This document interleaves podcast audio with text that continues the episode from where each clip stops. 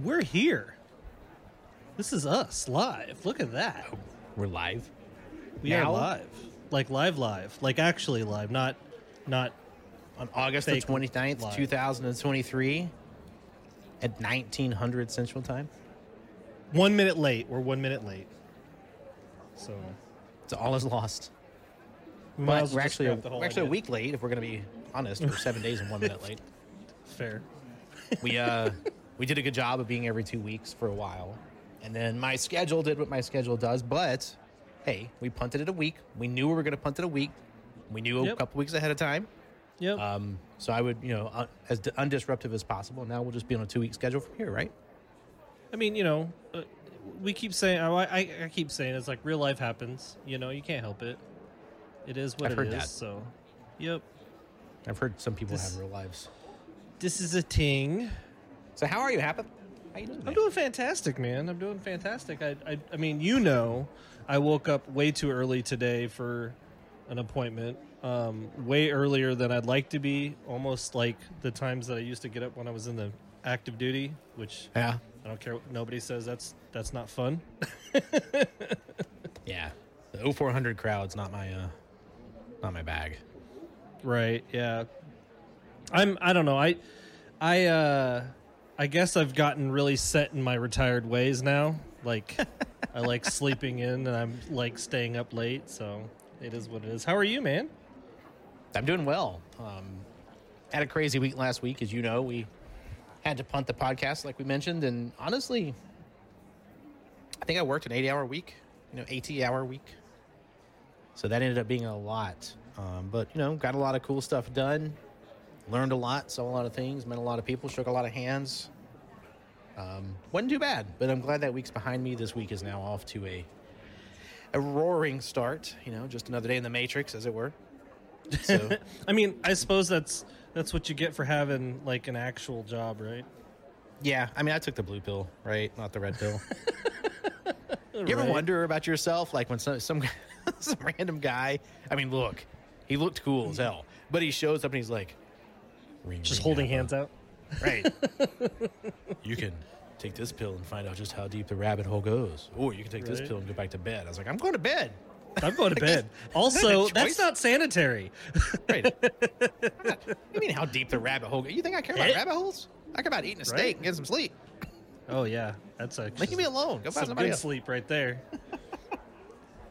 Hmm.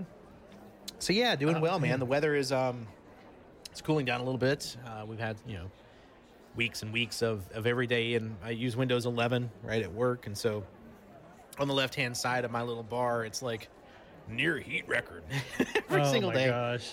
This week, it's only getting up to 90 uh, today. Right, it's only 90 today. My my thermometer, my truck only read 96. It wasn't 108 like I sent you the picture of. So I had to shut the weather notifications off on my phone because every morning hearing the bing to an excessive heat warning is Oh, yeah. has been getting really annoying. But Monday, today, and tomorrow we're not breaking 100 degrees, so I call that a win. uh, you don't think you are? Yeah, right. It's probably my luck. So it's been weird. It's been this year's. I mean, well, I can't. I mean, this, this fits what we're going to talk about later, but this year has definitely been. I don't think it's uncharacteristic of um, Texas weather. It's just the we're used to having this these temps and then maybe a day to break it up and then a few weeks and then a day or two to break it up not just Yeah, yeah. consistently straight through so Yeah, yeah, it's been it's been crazy, and we're definitely gonna you know hit. I think we'll hit as one of our subjects later. It's not directly about our weather, but it's going to be about Yeah. weather. Guys probably don't want to hear my my Twitter slash X slash whatever Elon calls it tomorrow notifications. Um, it's going to be Twitex from from here on. It's be tweaks. tweaks um, so let's run through Happy. I think we've got a pretty good uh, little docket here Yeah. for what we're going to Yeah, talk about. sure. You and I had three weeks to talk about different subjects, things that we thought we were going to talk about. We, uh, you know, kind of fell off, and then some new things came up. So we're going to be talking about India landing on the moon. I think that's a pretty big deal, and it's probably worth talking about and have Heck fun yeah. talking about that. Uh, some astronauts have been uh, being tested for extended space missions, and there's been some really interesting things that have occurred there. We're going to talk about. Uh, the world's either on fire or it's flooding. That seems to be the Oh man. that seems to be where things are. Not a lot in the middle lately. Um, we're going to talk about artificial intelligence in the entertainment industry. I think that's going to be a fun one uh, to run through with you. And uh, then we got a couple of backups, right, in case we need them. Uh, that will there'll be surprises, and most of the subjects we talk about tonight will not be what I just told you. It'll be other stuff. Uh, but we're also going to, you know, do our normal stuff, what you watching happen. And we'll hear about Hapa's favorite shows and and what's happening Yeah, there. man. And so yeah, so why don't we get started with talking about uh, India? You know, go India. Good for you, India. Landing on the moon, landing near the south pole of the moon, where uh, scientists I believe think there's potentially water reserves. Yeah. Oh, yeah. I think it's so. So I, I, I have to ask because I'm curious. Do you think that the plan for some of these other nations to land on the moon is for scientific reasons only? No, no. I think you can look at India's, and and and what I'm about to say is not a criticism; it's a praise. Sure. But you can look at how India said, "Hey, we landed on the moon." Right? It's the fourth country to Yeah. do it. Well, the third country. Okay, so it's the United States, right? Yep. Because freedom, freedom, you know, freedom gets to the moon first, obviously. Yep. Um, so we democratized the moon and freedomed it. So we went to the moon, and then there was the Soviet Union, right? Depending on how you want to look at that as a country or as whatever we wanted to call that. Then there's China, Right. Yep. uh, and then there's India, and it's the first. They're the first country to land on the South Pole, right, where scientists believe there might be frozen water reserves. And the way that that India is kind of talking about it is like, look, we're here, we're a player, and they're they should. You've landed on Yeah. the Yeah. moon. yeah, for sure. That's freaking cool. Yeah. Right, and and I was reading some of the criticisms though that you know the freaking tinfoil hat people were saying, well, did they really land on the moon because the video was very grainy and everything and and. Uh, luckily, some smart people chimed in right away, and they were like, "You do realize they were looking at a live feed of their drone rolling out onto the moon, like." a live feed from the moon, kids. Yes, and when and when we landed originally, no one saw the live feed. Like it was a delayed transmission that they saw, right? So this is a digital video of you know that little hatch or little ramp coming down and that that little rover going out and going to be exploring the moon, man. So rock on. I love it. Yeah, I'm I'm excited for it. You know, and and and when you when you sent me this subject, I was like, hey, Russia recently landed on the moon too. And and, and, and my know, response was, "Really?" yeah, and and for those who don't know, Luna 25, one of Russia's missions, recently crashed into the moon, and so technically it did land on the moon. It just landed in. It was rapidly disassembled by the moon. Um, I always love that rapidly rapidly unscheduled disassembly. Yeah, I mean it was an unscheduled rapid disassembly uh, process that they went through to to disembark onto the moon, and Russian hardware did make it to the surface of, of the moon. It just was going, you know, six point seven trillion miles per hour when it hit it. Left a crater Yeah, that's there's a new crater on the moon, that courtesy the of Earth Russia. created.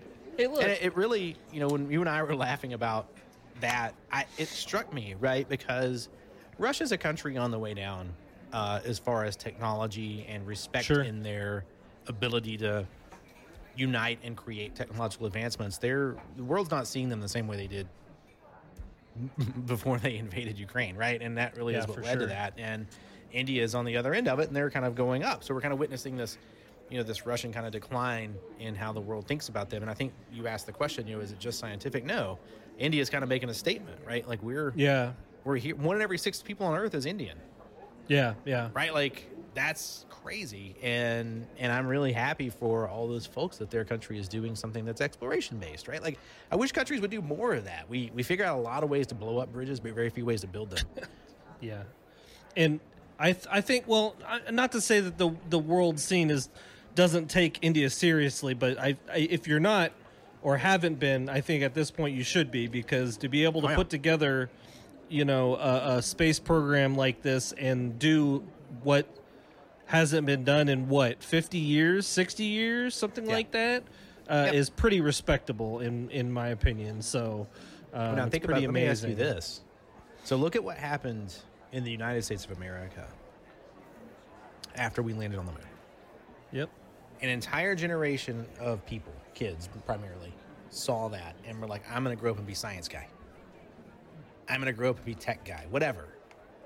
Do you think that the same may happen in India? We, we went to the It's moon. already been can do that. happening, though. Uh, they're one of the most, I mean, they're some of the smartest tech folks around.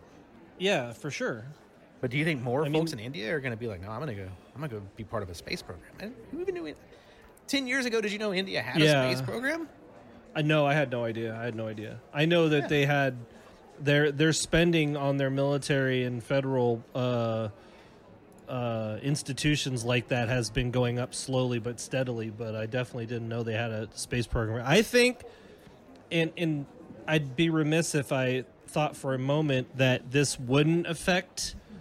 Um, India in any way, shape, or form, but this is a huge home run for them. So it wouldn't it would not surprise me if you start seeing them talk about heading to Mars or even Sure. having their own space station at some point if they aren't more involved in the international space station. So Yeah, I mean, you well, got the international uh, space station actually only supposed to be active for like another six years or something. I think. Anyway, Yeah, it's not supposed to be around for too much longer. And you got, you know, India is part of BRICS, which is, Yeah. if I get this right, uh, Brazil, Russia, India, China, I think. Mm-hmm. And it's a, an, an, it's kind of an answer to NATO originally, but they've done it in a way South that Africa like, hey, also. Yep, South Africa. That's that's the yes. Yep. yeah. And they've done it in kind of a way where they were like, "Hey, we're not trying to make a new NATO. We're trying to just make the world a better place, and we think we can do that through cooperation." Um, and this is what led to the conversation you and I had, I think, two podcasts ago, where we were Yeah. talking about, you know, was Putin going to go to the the thing because South Africa was like, "Ah, if you do it, we got to arrest you." So it was like a weird Yeah. thing. This was the BRICS thing, and so India. Now you have two countries in in that space, right? India and China, and if you consider Russia the Soviet Union, right, then you've got three in that space. And in NATO, you got one, right? So Yeah. they're you know it's it's worth it's worth India doing the work to say we're an international superpower. They're a nuclear state, right? They're eh, to me, yeah, sure. It's a scientific message. It's a political message. It's a diplomatic message. It's all those things, and, and you know, Yeah, huzzah yeah. for them. For sure. Well, and I mean, we pulled back. We talked about that too. I mean, we- pulled back our funding and essentially neutered NASA. So, I mean, the next, the next easy step is for somebody else to take all that talent and all the le- lessons learned and excel with it. And you know, say what you will about uh, Mr. Musk, but I mean, SpaceX is filling the void that we have Absolutely. right now. Absolutely. Um, but we- it would. I, the thing that worries me, though, SpaceX being a company, he could Yep. very easily say, "Well, I'm moving to whatever Mumbai or whatever, wherever their space." oh, and Will. Yeah, you know, because it may it may end up being more profitable for him at that point. It's a business decision, right? So Yeah, we we've given up on. Um, it's pretty interesting when we, you know, and I have a lot of deep, a lot of strongly held opinions about that whole time in our our country where we said, hey, we're not going to do space shuttles anymore. Then we went through a whole period where we said we're going to defund NASA, and Yeah. the people that made that statement weren't actually the authorities who could do the thing, but that didn't matter to the Right. people who were rocket scientists, and they've gone other places like India. Um, and we were depending on Russia to get us to the space station and back. You know, and, and I I look at uh, the deprivatization of space travel, you know, which is what you're talking about with SpaceX, a company yeah, um, can move us back and forth to the space station. And thank goodness that they were there because with our relationship with Russia right now, we may Yeah. not be able to get back and forth to the space station. yeah, yeah. That would have been a, a bargaining chip in play, you know, as we went through some steps that, you know, our leaders thought were necessary. Um, you know, talking about economic sanctions and whatever, there was a bargaining chip on, chip on the table, which was, hey, we can get you to the space station and get you back. And we may or may not do that. And they had started, you know, they started rattling their sabers about that stuff. So thank Yeah, goodness we've got yeah. uh, a company that stepped up and is doing it. But my goodness, what if we didn't? So, so I guess because that opens a whole new door uh, of worry or thought in terms of uh, political impacts of this, right? Because if India has a stable space program, let's say, and for whatever reason India wants to support continued action in space, and the cost being charged to the U.S. government is something we're not going to fund at some point. Because Yep. let's be honest, the, the longer we go, there's less money going into said politicians' pockets, and not enough going out to programs that need it. Is to them, to the politicians, they're going to be okay with that. So if they can stop paying for these space flights from Cape Canaveral using SpaceX, you figure eventually Musk's going to be like, all right, well, I'll go where they will pay me. So then he leaves. So at that at that point now, now we have no no foot in the door in the space at all. Like, Yeah, I mean, Musk is uh, a. I'm glad there's a company, SpaceX, that's out there doing this. Musk is at best unpredictable, right? And so Oh, it might not yeah. even be profit motivated. He could absolutely leave over politics. yeah, and he's the kind of guy that will do that just to get a few headlines. Um, and yeah, so no, it's it's it's an interesting but a, a bit precipitous. uh, NASA is still very competent. NASA is still doing some great stuff. they're planning on you know missions to Mars. Um, they're planning on I think in our lifetimes, um, assuming we live full natural lives, you know, 280, 190, whatever it is you're going to live to. Um, totally. uh, that we may see a permanent manned moon station. We may see a Mars manned station, That'd be crazy. right? But that's that's how close we are to this stuff, right? It's it's you've got Yeah. other countries like India saying we can land. I mean, think about what it takes to land something on a moon. I mean, getting Well, there is is one Any thing. planet, right? Anything, Honestly. yeah. I mean, you're you're you're taking something epically small in the scale of planets, firing it from a marble that's hurling through space, using only math, and hopefully getting the math right. Somebody converted inches to millimeters or whatever correctly, and trying to hit another marble at out in space. And then the real trick, what you know what they always said, like NASA always used to say, it wasn't hard getting astronauts to the moon. It was Yeah. hard getting them back. Getting them that, back that was was the hard hard part. Yeah. So I mean, I guess that's the next step for. I don't know what India has planned with the rover. I know they're going to do tests and they they want to check if there's water and what is imagine that? underground and stuff. Dude, can you but I'm wondering, it- was water? the plan to bring that back? I'm kind of curious. I didn't I, I think I was reading, and, I, and I'm definitely not the authority, but when I was reading about it, I think the plan was it's going to send data back and it's going to search Oh, for this water at the South Pole. And if they if they find water at the South Pole, because there's craters there that have been, I think they're either always shaded or they're the most often Yeah. shaded craters, and they're thinking, hey, maybe there's there's water in the form of ice below the surface there. So let's say the little little rover skeet skeets on down in the crater, goes a little dig dig. It's like, hey, it's an ocean here yeah. of of water. There's plenty of water. All you need is some desalination, or maybe not even that, right? Just filters. And, uh, yeah, and if because water, water is water and oxygen, right? That's that. Those are the things that are hard to move. yep. Water's heavy. Yep. Water's heavy. Oxygen takes up a ton, a ton of space, right? So like. These things are hard to move, and if you don't have to move one of those, you're a lot more likely to be able to say, "Hey, I'm going to be there for a while.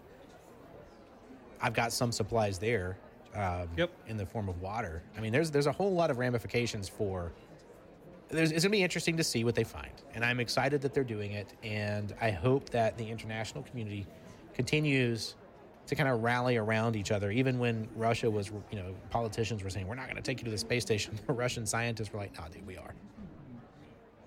Right? Because the science community is trying to be, trying really hard to show some Yeah. leadership Yeah. on this planet. and be be open to each other, not like we've been in the past. Right. They're trying really hard to be like, you know, we could work together. I mean, the International Space International Space Station is international for a reason. Exactly. Yeah. there are yeah. Russians and Americans hanging out on the space station, right? Like, Yeah, yeah. Well, and and those scientists saw have seen. Well, both sides of the house have seen the benefit of working together, and we know the detractors of not because of decades and decades of Cold War. So there, to me, there's just only only to benefit, right, in the long run to work together. Yeah. It's just silly that we wouldn't, but. I don't Yeah. know. I, I suppose I'm a bit of a skeptic when it comes to that, just because humans are human and we tend to not have humility when it comes to, to major endeavors like that. It seems like anyway. what did Team Fortress 2, the sniper video, say? As long as there are two, as long as there are two people left on this planet, someone's going to want someone else dead. Yep. Yep. I think I mean, it's it's hilariously jaded. Right? It's hilariously jaded. And, you know, and we're talking about like this space travel, and there's going to be these missions to Mars, and, and one of the studies that's actually going on in Russia. You know, we've kind of talked a little bit around this, but one of the studies that's going on is these ast- like these astronauts. We want manned moon missions. We want people to be on Yep. the moon. We want people to be in Mars, and there's a lot of reasons we want to do that. You know, as a species, I think there's plenty of people saying, uh, this one may not last. We not, we might want to find another one. Um, you know, and and there's just the human exploration, but there's this test that's been going on in Russia with these these these potential space travelers. You know, whether you call them, whatever you call them, uh, astronauts Yep. is what we would call them, but these potential space travelers, and they've isolated them and had them do the things that you would do if you were headed to Mars. And some of the most fascinating stuff has happened.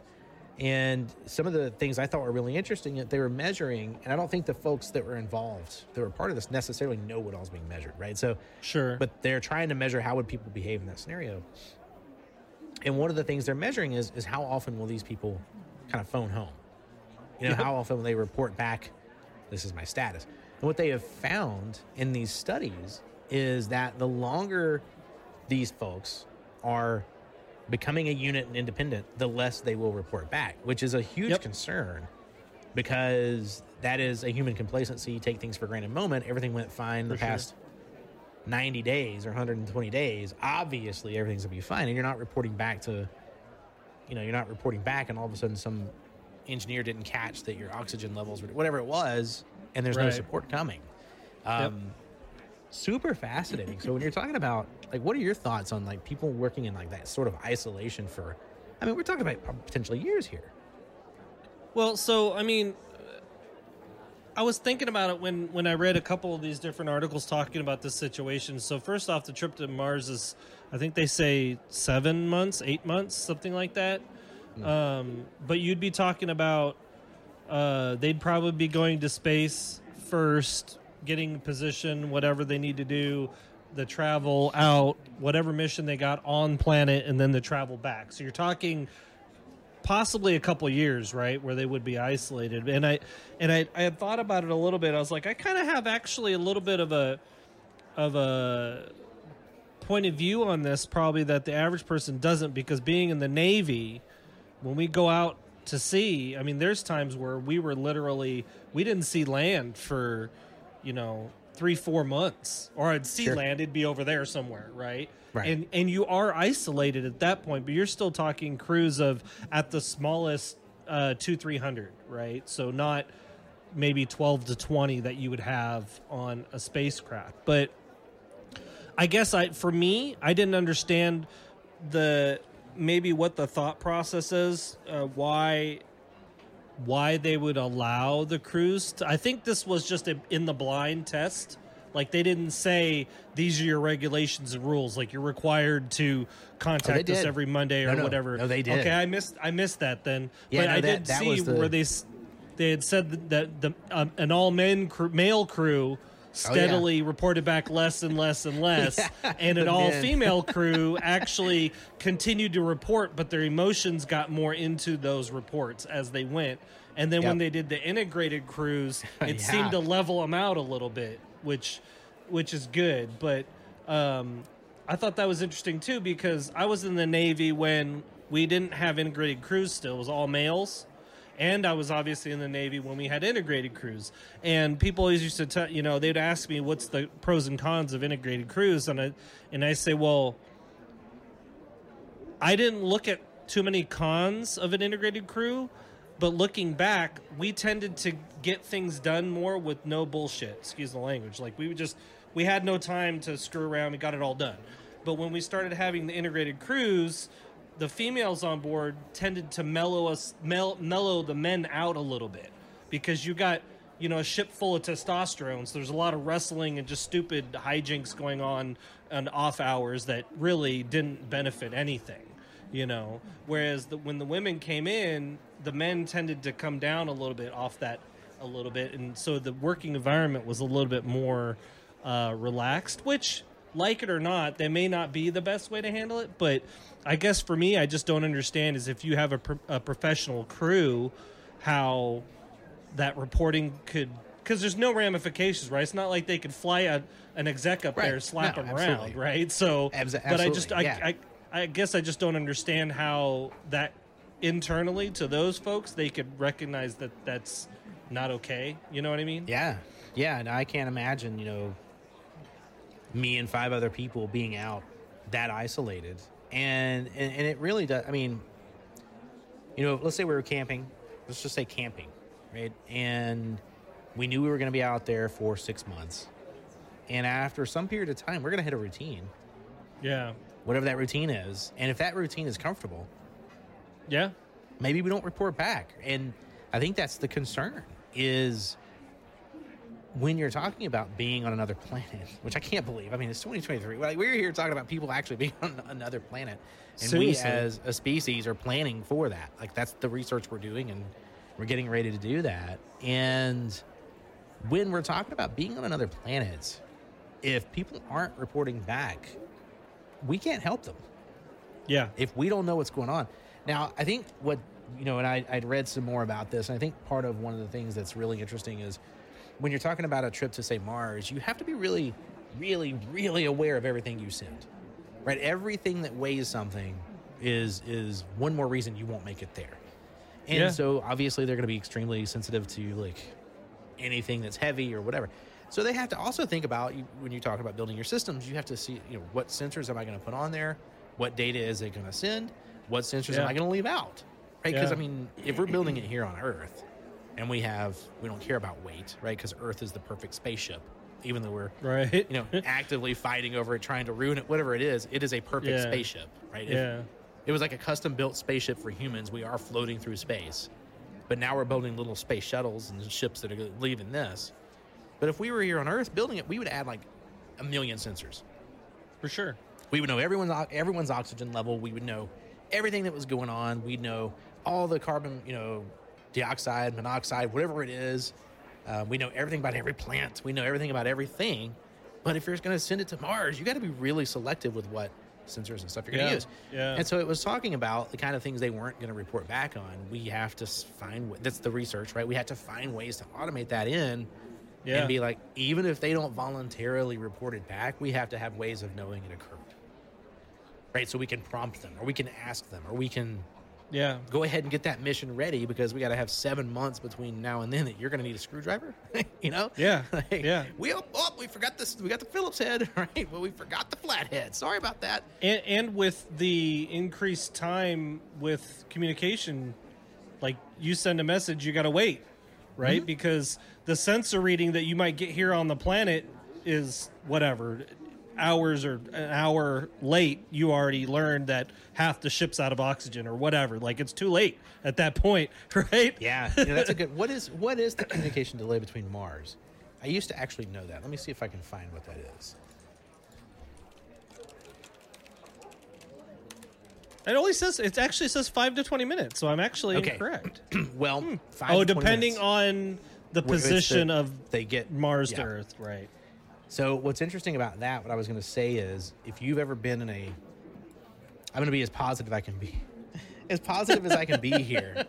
If you've ever been in a harrowing situation, right, a situation where you truly believed you are faced with life or death, like truly, yeah yep five minutes is forever. Yes. Yeah, yeah. That time dilation is a is a thing for sure. I mean, I Absolutely. I had a couple situations when we were off the coast of Iraq where uh, we were I was I was hoping to get the order to shoot down an incoming missile because at that time Iraq when we we invaded they had you know their their anti-ship missiles were like telephone pole sized bottle rockets. Like they're like the ship is in that general direction. If I light the fuse you know and and they fired It's it out in the a- Gulf you know a- it's just yeah, like- and I mean, and but but in their defense, the entirety of the U.S. Navy, British Navy, French Navy, Italian Navy, everyone's navy was in that little itty bitty area off the Yeah. coast of Iraq. Yeah. So the likelihood of them hitting something was pretty good. It was higher And than I- normal. Right, yeah, for sure. And I mean, you know, we were out there tracking this missile and I was the guy that had my finger on the button to shoot it down if and I will tell you that the 8 minutes that it took that missile to arc towards us was the longest 8 minutes of my mm. life because I didn't know if I got the order in this ear to shoot, and then I went out to comms through the mic and out to the other ships in this ear, if my brain, the, the thing in the middle, would process enough to Yeah. get the message out and hit the button. You know what I mean? the, like the bowl of spaghetti noodles stored inside your Yeah, skull.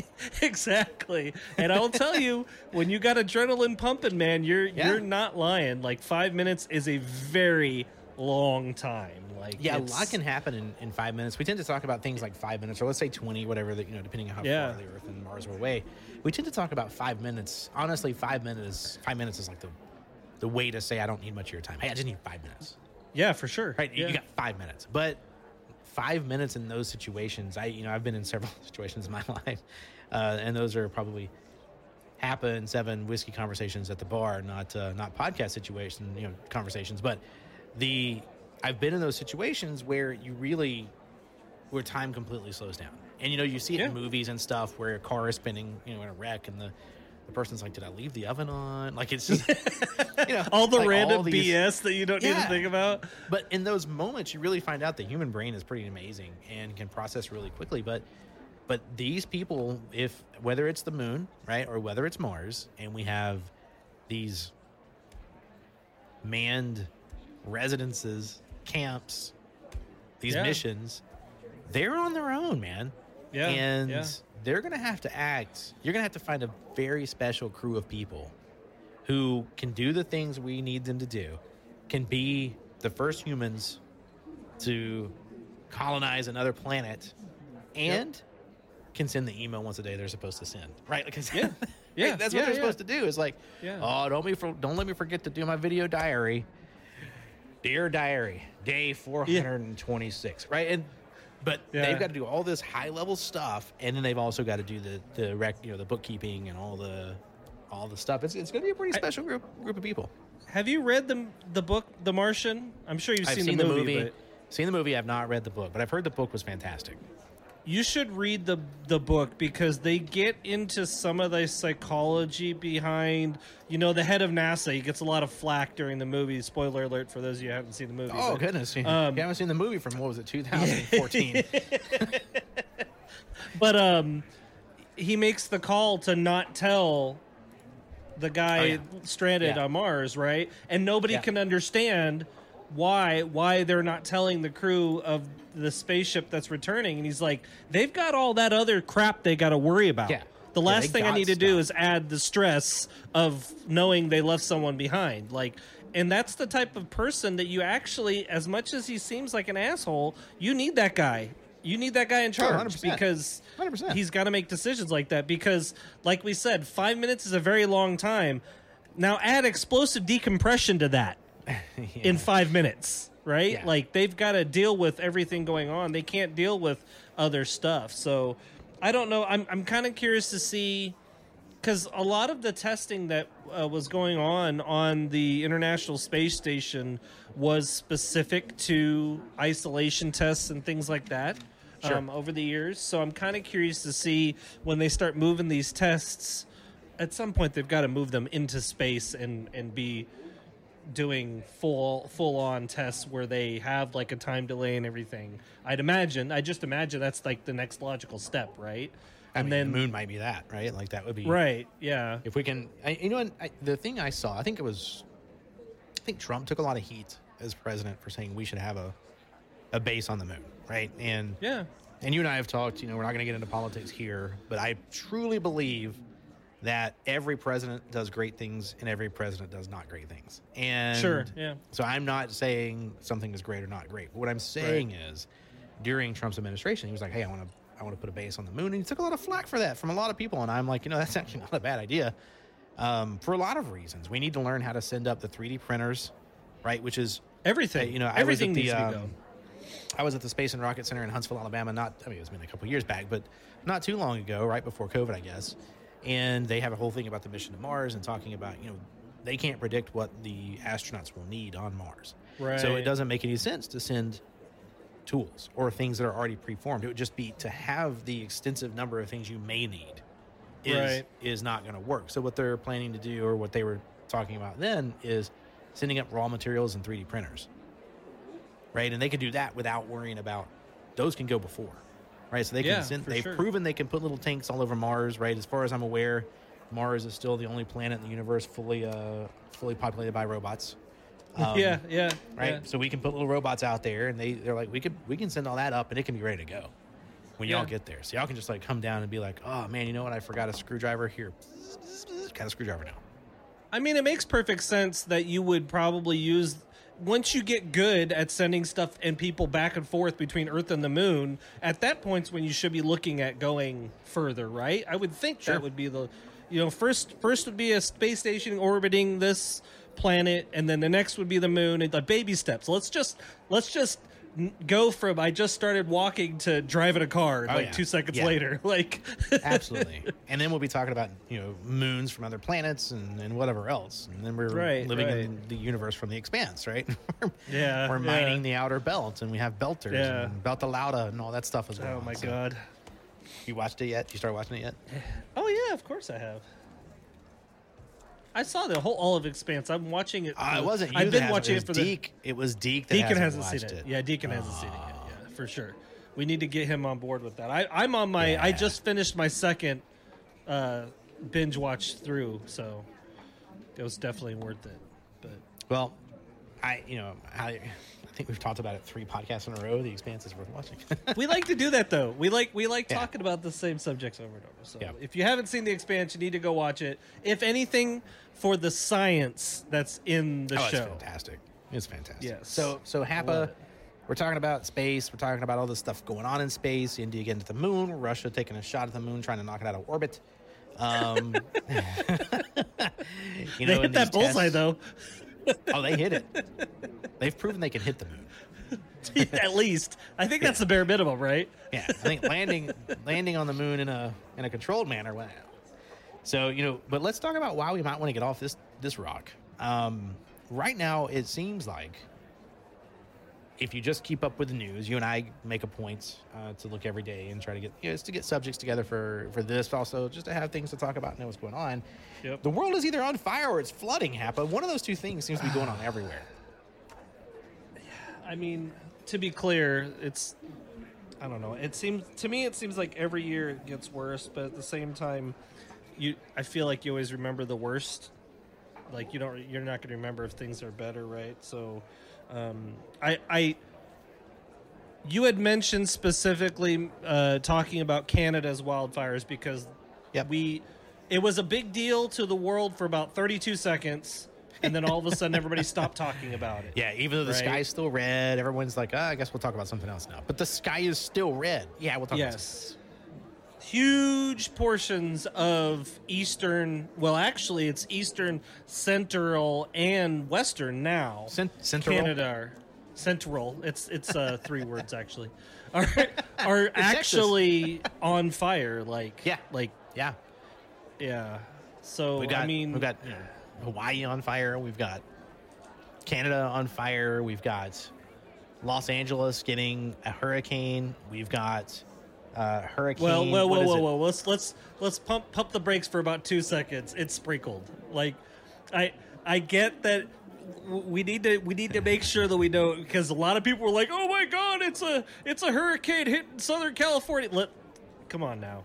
Like, yes, So- a hurricane did in fact head toward the southwestern United States, but by the time it hit landfall, it was rain. So you know, you know my story about the first time I was in San Francisco, right? I flew into what they were calling a bomb cyclone. Yeah, no, those look- are scary. Well, well, so we were freaked out, right? And and look, I'm from Alabama. People make fun of Alabamians for a lot of reasons, not the least of which Right. is, well, I mean, tornadoes can't be that bad, which is what people say all the time. And I'm Which like, is lunacy, by the way. oh my god, yeah. But and they're like, well, why don't you just have houses that can stand up to tornadoes? yeah. Like, you obviously Why- never built a house before. why why don't we build houses that can stand up to tornadoes? So I was out in San Francisco and there was a bomb cyclone. and I didn't I didn't know what a bomb cyclone was. I thought a cyclone was like a Pacific version of the hurricane. I didn't know. You know, I've always lived. I've never lived on Right, the West yeah, Coast, right? yeah, the Pacific's yeah, never really been that much in play for me. Yeah, and uh, and so I'm like, oh my god, bomb cyclone. We get off the airplane. We're walking through the airport. Oh, bomb cyclone, bomb cyclone, bomb cyclone everywhere. And we get to the hotel and we're hunkered down. It's like a Yeah. all right, here we go. Here we go, guys. We made it to the hotel. And we look and was like, it's a storm. Some rain.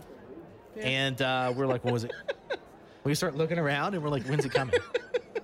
when's the bomb cyclone happening? And they're like, this is the bomb cyclone now. And we're like, I told the kids, I was like, you guys want to go to the Museum of Art? Like, we walked over, we walked over to the MoMA, right? The Museum of Modern Art down in Yep. San Francisco. Yep. Like, oh, we'll walk in this. What is Uh, this? You got an umbrella? What is this? Yeah, so it it's different though, you know, and I learned in that process that in San Francisco, at least what I was learning is it'll rain. The plants don't Yeah. root deep enough because they don't get enough rain. They don't root deep enough that landslides occur. And then Right. even worse, this rain will cause these plants to grow again, which they once again Yes. won't root deep enough, and then it'll happen again. Yes. And so like the the cycle of of dry rain, dry rain, um, which very foreign to me living in a subtropical place like this, like Alabama, right? It Sure, just rains sure. here. Um, and the roots go way deep. So like the plants keep everything together. Very fascinating the fact that we have, you know, hurricanes hitting near hitting whatever it is, Los Angeles, and the, the fact that it was Hurricane Hilary is, is hilarious to me. Yeah, Uh, I and now that we- very we, amusing. we have a hurricane uh, spinning up in the Gulf right now, Idalia. It's going to hit the west coast of Florida. And one of the things I was reading was they were talking about, and I've, you and I were talking about this a few weeks back, how hot the water is in the Gulf of Mexico right now. Yes. Right, it's it's 88 or 89 degrees Fahrenheit, which is uh, 31, 32 degrees Celsius ish. I think I'm right there. Um, You're right around there, yeah. Yes, right around there. That's really warm for an ocean. Yes. And Yep. hurricanes feed, spinning weather feeds on warm, lower Yep. areas, right? So, like, water that's warm is just like jet fuel for a hurricane. And so now they're worried Yeah, about Idalia hitting Florida and causing all kinds of flooding. So, we've got fires in Canada, well, and in Hawaii. And, you know, some of those are natural, some of those are not natural. And I mean, we're, a lot of those times it's, in Hawaii, you've got a situation where they're like, "Oh, it was the electric company." They're like, "Oh, it was the contractors." Oh, it was the Yeah. it was the yeah. Nobody wants to nobody wants to take take the the hit, right? So they're gonna point fingers at somebody else. But I mean, so I like that you mentioned in in in Cali about the plants not rooting because so the hurricane. To be clear, when I, when I w- everyone was freaking about a hurricane, I was like, the hurricane isn't the problem. The hurricane's not the problem at all. The problem is all the Californians that build all their houses on cliff faces because they wanted a nice view, not recognizing that when it does rain finally, those houses are now slides, right? Dude, Like- the first time I was in San Diego and saw some of those houses hanging over cliffs, I was Oh, like, yeah. wow. La Jolla Hills has been progressively falling into the ocean for decades, and we still build houses right on the edge And of we're the cliff. we're still building on it. Mm-hmm. So where's La Jolla Hills? Where is that? just north of San Diego. Just north of San Diego. It's probably well, it's like San Diego. They're right butted up against San Diego's La Jolla, and that's right on Highway 101. And there are areas where exactly what you're talking legitimately, yeah, and there's legitimately areas where they actually will have like a house and almost at some point, I'm sure 30, 40 feet out, there was a fence that said "Do not cross."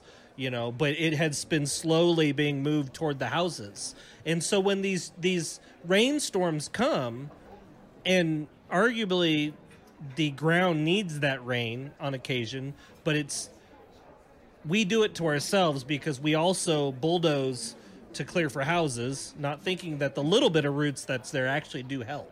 You know, putting a Oh, yeah. slab of cement Yeah. on top of dirt that has no roots in it is not great on the edge of a cliff, right? Yeah, no, humans humans create a lot of our own. We're Yep. good at creating our own problems. We're good at solving our own problems. We're a, yeah. an interesting species, right? And that's what We you tend know, to you I- create more problems though as we go, though. we you know we saw our we i, I was at a college uh, commencement speech once and, and the guy said you know every generation inherits its previous generation's problems but it solves many of the previous generation's problems while creating its own and and Yep. it's just like this cycle of solving a problem, passing it on, solving a different problem, Yeah, passing it yeah. on. I mean, at least we're not you know breathing leaded gasoline. Anymore, yeah. Right? God. So like, but like the you know, we were talking before the podcast a little bit about you know, the the natural patterns that the planet will take from a, a climate standpoint, and whether you think you know, and, and you're free to talk on this in, as much as you want or don't, but whether people think humans are contributing or not, what's interesting to me is there's kind of no denying that we're not living the best way possible, and a lot of the things. Correct.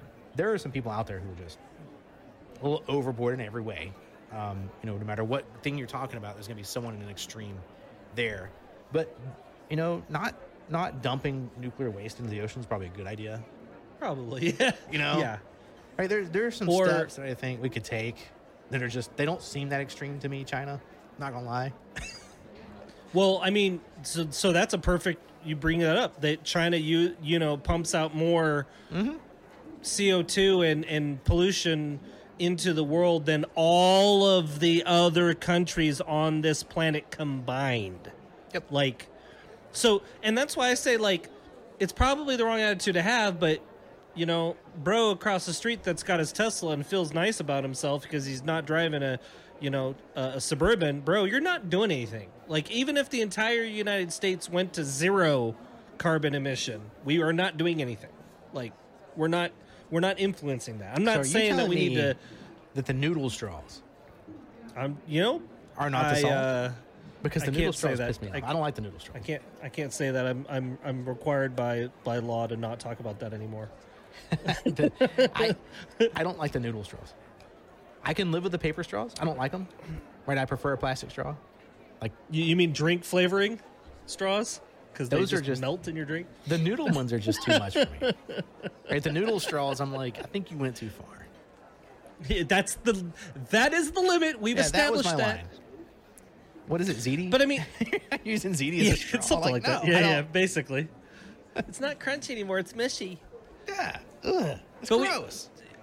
where we where we started on the subject though we were talking about canada's wildfires and how they didn't um there's really not too many people talking about the fact that a lot of canada's is legitimately on fire. No, i was reading the other day that they're they are estimating that 75 to 85 percent of those wildfires up in canada were human started.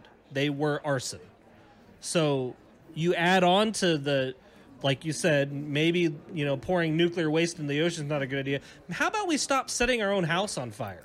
Like, Yeah, yeah. Maybe, maybe we don't burn down the forest. you know, it, Oregon 2019 had one of the worst wildfires in the Columbia Gorge. There was like historic buildings that had been up for 200 years that burnt down because some kids wanted to fire off fireworks in the forest in one Oh, of the that what it driest summers in history. Yeah, they they found the kids. It was like 4 or 5, 13, 14, 15 year olds that were firing fireworks off into the forest, burnt down like a million acres or something like that in Oregon. I mean, you know, there right now there's I mean, what what did I say? How many acres? I meant to see how many acres. What in Canada right now? Yeah. It's a lot. I remember the. I I remember it being a- Thirty-seven million acres have burned. Like that's an un- unquantifiable in my brain. Like I don't, I can't figure that out. Like that's That's a an- lot of the. Earth's. That's a lot of the Earth's lungs Yeah, getting burnt. I mean, that's how the Earth cleans the air for us. I, I would rather us not burn it all down, if possible. I, I for one enjoy oxygen. Now, So- I'm not saying all. perfect example. You want you want to you want to figure out what the the size that's of of area that's burning in Canada right now. Alabama, your home state, is 34 million acres, and bigger than 37 Alabama. million acres has been burning. Okay. So Alabama and the Panhandle of Florida Gone, just burnt. just burnt. Now, now that being said, nature bounces back and is extremely resilient, but I still will stick to my statement of how about we just don't burn our own house down? Like, Yeah, this is our You know. spaceship, guys. Like I know everybody's obsessed with uh, you know, finding let's get a spaceship and go to Mars. Okay, we're on a pretty good spaceship right now. yeah. Um, how, how about we do some house cleaning a little bit? Yeah, how about know? we maintain the spaceship we got? I'm all about going to Mars as well. You know, they're not mutually exclusive. We can have a pretty nice spaceship here, you know, with our little climate system, like climate control system. We got all of it, man. We got it all figured out. The whole planet is basically custom built spaceship for humans. And uh, maybe we don't maybe we don't try to kill it. maybe we don't light the forest. Maybe we don't light 38 million acres of, of forest on fire in Canada. Yeah, yeah. I mean, That's just not to- a to give you perspective to in 2021 siberian so a lot of people don't you know they talk about the amazon rainforest Yep. as being like Oh, yeah. the biggest you know one of our big oxygen producers and everything and and one of the things when seven talked to me about this subject before i said look i've got a lot of stupid information rattling around in my head about the siberian people don't realize the siberian arboreal forest actually produces more oxygen than the entire Amazon rainforest combined. And in 2021, 46 million acres of that burned. It is the largest forest fire that that entire Eurasia continent has ever seen. I guess there's So- really nothing. I guess when the fire is burning wild like that, there's not a lot we can do, is there? No, Hope for no, there really isn't. Nope. And in fact, when when though that size or that scale wildfire is going on, the only thing the authorities can do is try to go to city centers and prevent the city centers from burning. Yeah, they have to let the forest population just- centers. Yep. There's nothing else you can do. What are you gonna What are you gonna do? You can't. There's not enough fire trucks and hose in the world to try to stop that. You Shake know, your well, finger that's at it angrily. angrily. It screamed to, to to go out. Right. Get out of here, you fire! But you know, you talk about that. You talk about you know how how many acres in, in Canada are burning. That that a lot of it's arson. Siberian rainforest. You know, uh, forty six million acres of it were burned. Also suspected that some of it might have been uh, arson, but you add in that they had a lot lower lower rain than normal, and then you go to the Amazon where there's literally people that are claiming claiming farmland as recovered co- recovery after Amazon forests have burnt down, intentionally burning it down so that that land can be claimed for forest land in, in Brazil and those areas. I I don't understand it. I, I, I, I can't fathom in my brain why we're doing that, why we continue to do that. I guess little farmer Timmy, who doesn't necessarily even know where the United States is on a, on a globe or whatever, they're worried about their whatever sorghum farm or whatever they're going to do. They don't give a shit about the Amazon, right?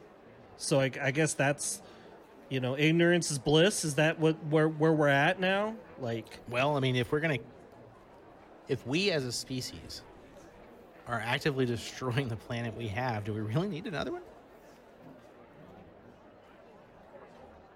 That's why we joked uh, the last podcast about the aliens. Like, why, why aren't why aren't the aliens dude. coming out and saying hi? It's like, well, I firmly believe that.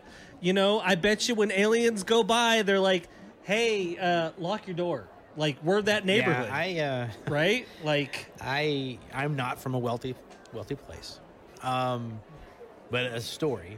I, I once visited a friend in Detroit, and it was after Detroit's heyday. Um, and anyone who's been in Detroit, Detroit's is, is is got some rebound in it now. But there was a period of time where setting old houses on fire in Detroit was a hobby. And I promise you, if aliens are cruising around the universe and they stop for a minute to go slow by our house, they're gonna look over and be like, huh, "No, y'all, we're going over to we're going over to this other house over here, right?" Yeah. Because we acting like a bunch of fools most of the time. Just as a as as humans, we're not really that good to each other. We're not really good to the planet. Uh, and I'm not I'm not someone I'm not a Greenpeace guy, right? I'm not someone who's extreme about that. But man, some of the stuff like you're talking about, people lighting forests on on fire on purpose in the Amazon because they want to reclaim some territories, they can have whatever farm, and then then those people are trying to eke out a living, like like you were saying. Like this, not like Yeah. these are. But then you've also got like corporate greed. Man, we got we got some we got some work to do, Happa. well, I mean, if you look at, uh, you know, deep, not deep. I was gonna say Deep Rock. That's a video game. You're gonna play Deep Rock Galactic, yeah. if you look at Deep Rock Galactic and the history of Deep Rock Galactic, all What- the what answers was are that- there. what was that oil rig that not Deep Rock, but it was uh, uh, uh, uh, the oil rig off right off the coast of Alabama, actually, that in Louisiana that blew up, and and because they blew up, they were just pumping sewage or oil crude into the into the the Gulf for for like a month and a half or forty nine days or something like that. Yeah, what was before that? they. Something rock, I can't remember. Thirty rock is that It was the one in the Gulf, Deepwater Horizon. Deepwater Horizon. So I Yeah, mean, you've man. got a crap ton of oil telling rigs you, like shrimp that tasted all weird. over. That seafood I believe from that it. area. I believe the it. Water had a sheen on it. Like I remember all that. That was I believe nasty. it. Um, and it's funny because I didn't think about the. You and I talked about this when I sent you. I think it. I think we had talked about this, um, like a month ago, where we were talking about the temperatures in the Gulf. We were ta- how they were. Oh, yeah. They are. Yep. Like it, it's not like one or two degrees. It's like eight or nine or It's- ten degrees Right, above the Gulf of Mexico normal. is hot right now, y'all. Yes. and and one of the things I was watching um I mean I'll plug him. I don't care all day long. But Joe Rogan's podcast he was talking to a gentleman Have us on, that Uncle Joe. I would love I would love it man. I'll, I'll bring you some whiskey. Um but uh he was he was talking with a gentleman that that hunts uh, pythons in Florida about how the the way the ecosystem in Florida originally worked was all the swamps in Florida filtered all the fresh water that was coming down from the north so that when it hit the Gulf of Mexico, that water was capable of mixing with the salt water and there wasn't a huge impact to the ecosystem. But now with Miami and Orlando, all these cities all over Florida where they literally emptied these swamps out, it has gotten to the point where they've got coffer dams of this water and waste from the cities now mixing and going directly into the Gulf, which is influencing. Because of course. He, he said he believes it directly, that directly is influencing the blooms, right? The algae blooms in the Gulf, which directly influences the temperatures. Like fresh water and salt water do not mix. And when you have an increase of one, it throws the ecosystem off for the other. And a lot of people don't realize that that freshwater and saltwater, those two influence each other and balance out the temperature in the ocean. So if if it gets too salty or gets too fresh, then those ecosystems are thrown off and temperatures get thrown off. And so, you know, I'm not going to say like you know a lot of our politicians have had, said in the last 10 years like we got five years before all of florida's underwater and new york and like i won't say that but it's you're definitely seeing the impact Oh, there, you there's know, of that absolutely there's stuff. there's no there's to me to me right there's no arguing that humans are having an impact on the planet For sure there's no yeah. there's you, there's there's a trash pile the size of right it, floating around the oceans right like it Yeah, we yeah, are we are yeah. having an impact can we calculate that impact i don't know arguing whether we're having it or not it really isn't relevant we are right and some of the behaviors that we can undertake as human beings aren't that drastic, right? Some of them are just don't be a jerk, right? Some of these, some of the behaviors that we're talking about are very practical, like just don't be a jerk, right? Kind of stuff. Yeah. And people are like, uh, it, it turns into just like you said, it's a political talking point. And some people were like extreme, like we've got, we've got 38 days and four seconds until the whole planet Oh. turns into a, you know, a, a post-apocalyptic dust dust pile.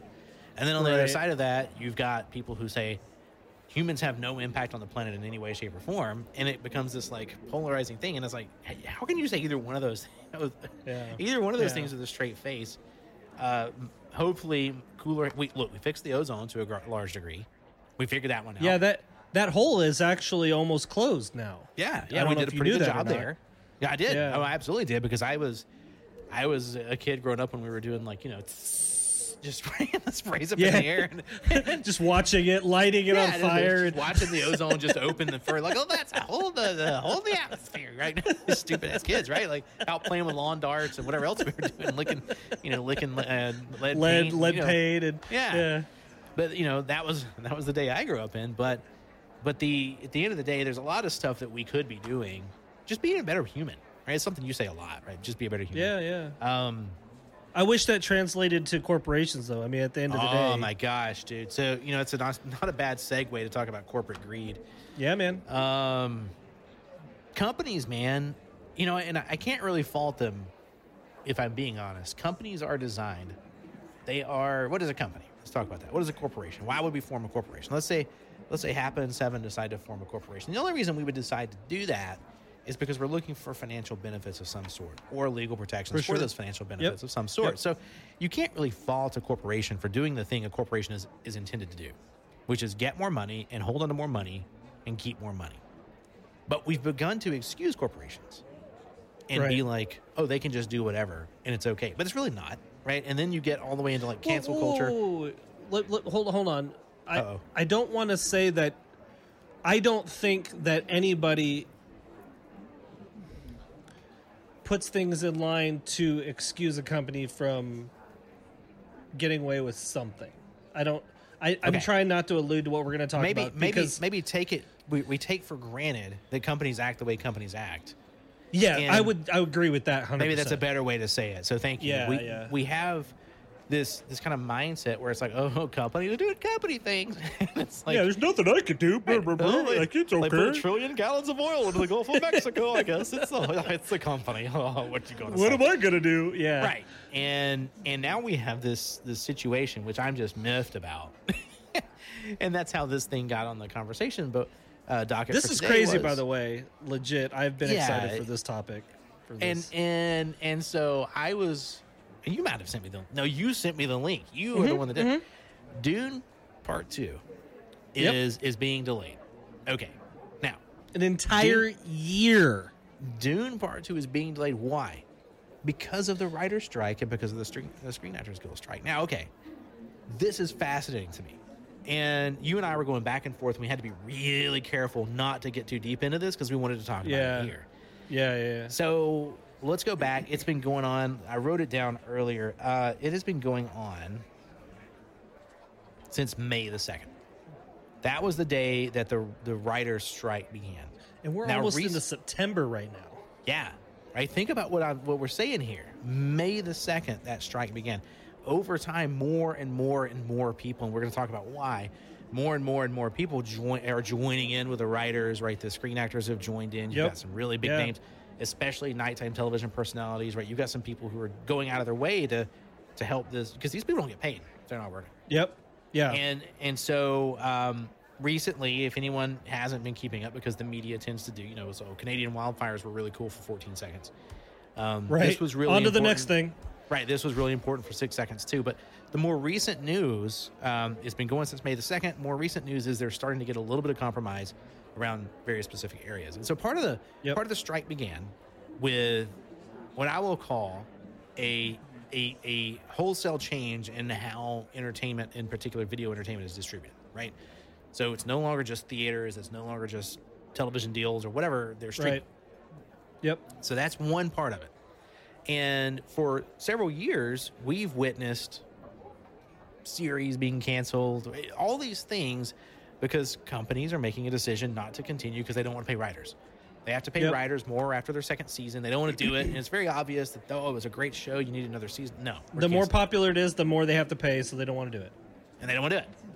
Yep. Now, the more recent thing, the thing that kind of, one of the things that kind of triggered this off, which I find fascinating, is actors and writers saying, look, you can't use artificial intelligence to create these shows yeah.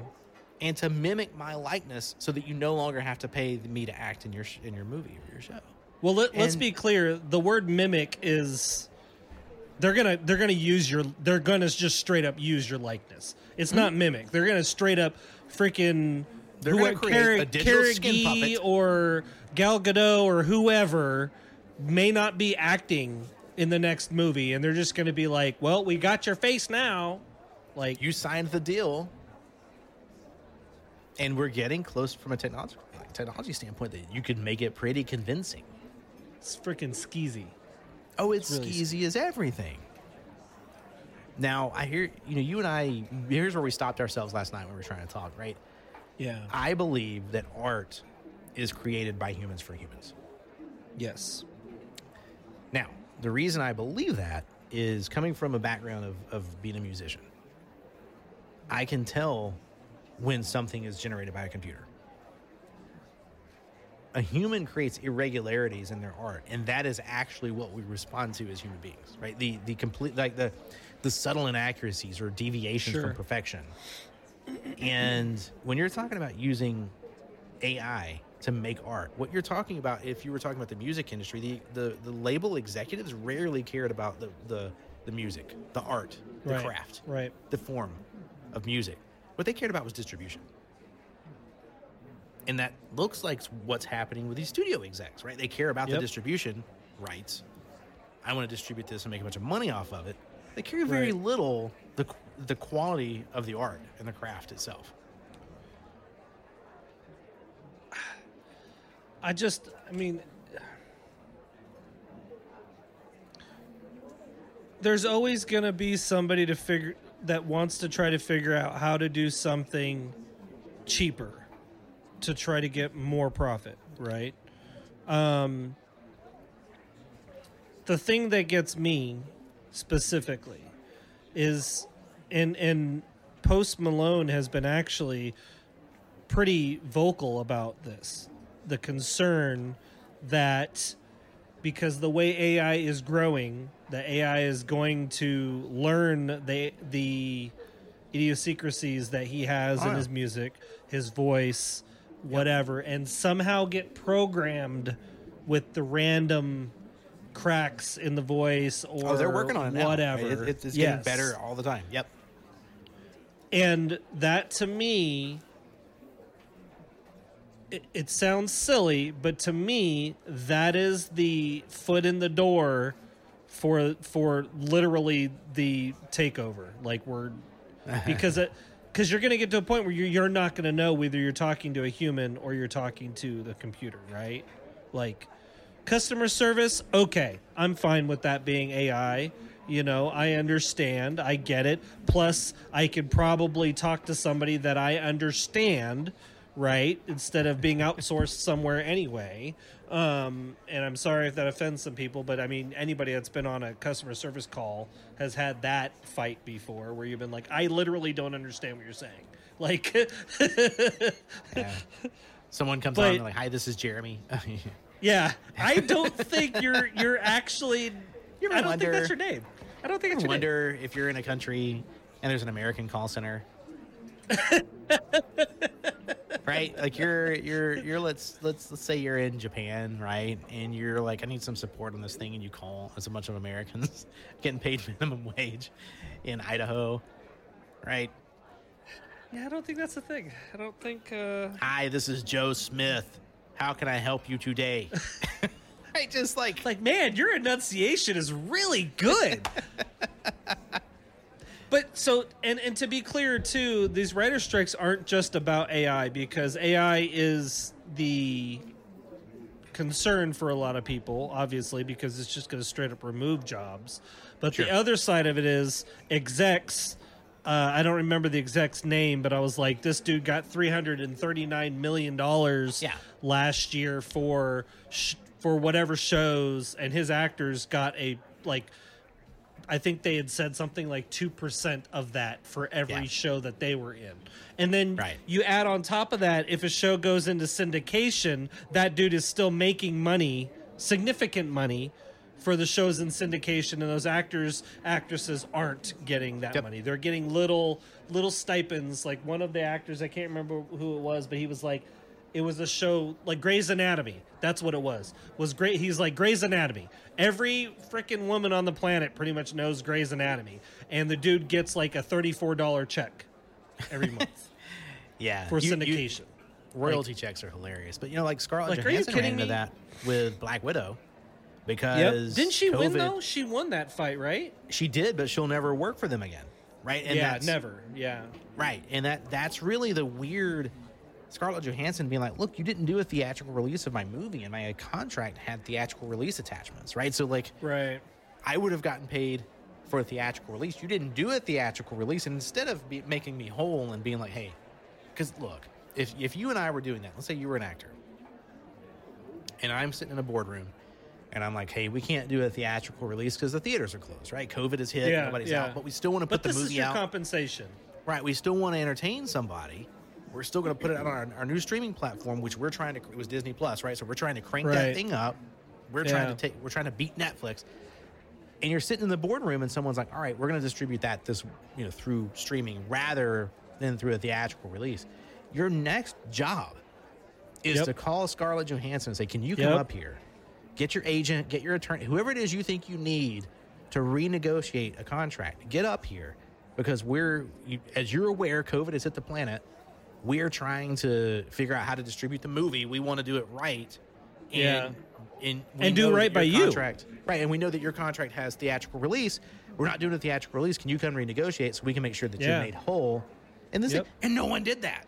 And there were I'd almost argue. I'd almost argue that the other conversation occurred. How about we just don't say anything? Just don't Oh, say that anything. that's actually probably fair because you, you know what? You're probably right. Someone somewhere was like, uh, so just, Just don't mention up. it. Right, just a heads up. This is going to be a problem. Yeah, don't worry about it. We'll we'll cross that bridge when we get there. Yep. And that to me goes back to something you were saying earlier. You know, just be a better human, man. Right? Don't be jerks to each other. Like you knew that was coming. Right? Now you're sitting you're sitting there 100%. saying, "Oh, I want to use AI to write my scripts." What? What? Why, why are you doing this? Why why are you this way? Yeah. You're, you're you know you're you're making five hundred million dollars for greenlighting this. That's what you did. Yeah. That was your the Yeah. entirety of your contribution was saying, "Oh, I think we'll do it," and you went back to your estate, your palatial Look, estate. man. And I am not someone who thinks executives don't do a lot. Right? I'm not that. Executive jobs are hard. For sure. Yeah. So I'm not taking away from that.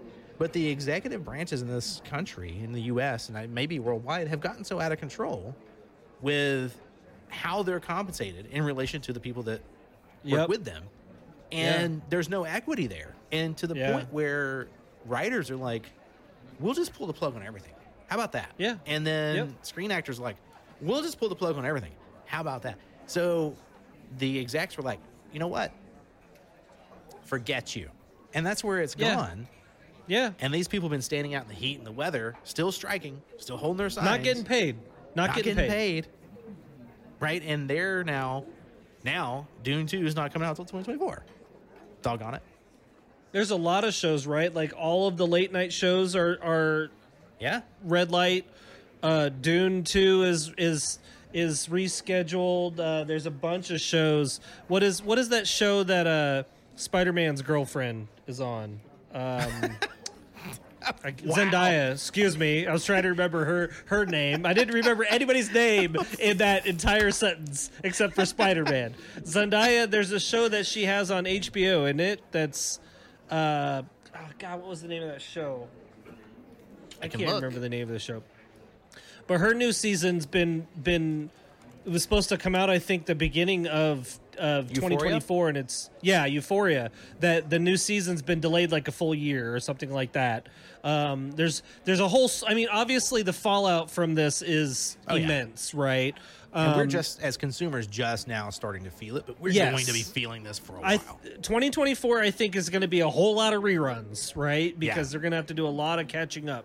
And this is the thing that really worries me though is when you got asses like that exec that earned 300 and however many millions of dollars every year for like sure. 6 7 years, what is it to him? He's like, "All right, I don't care. You guys can stay in strike forever. I don't care."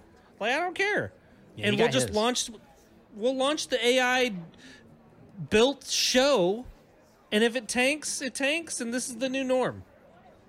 Yeah, because some of the AI shows won't because they'll be better than the crap. You know, But until this- the this AI really- is able to generate a script like, you know, uh, uh, Tolkien or, you know, a Game of Thrones or whatever, you're not going to have that again. Like it's just going to stop happening, right? Yeah, like, art art is at its core the human experience.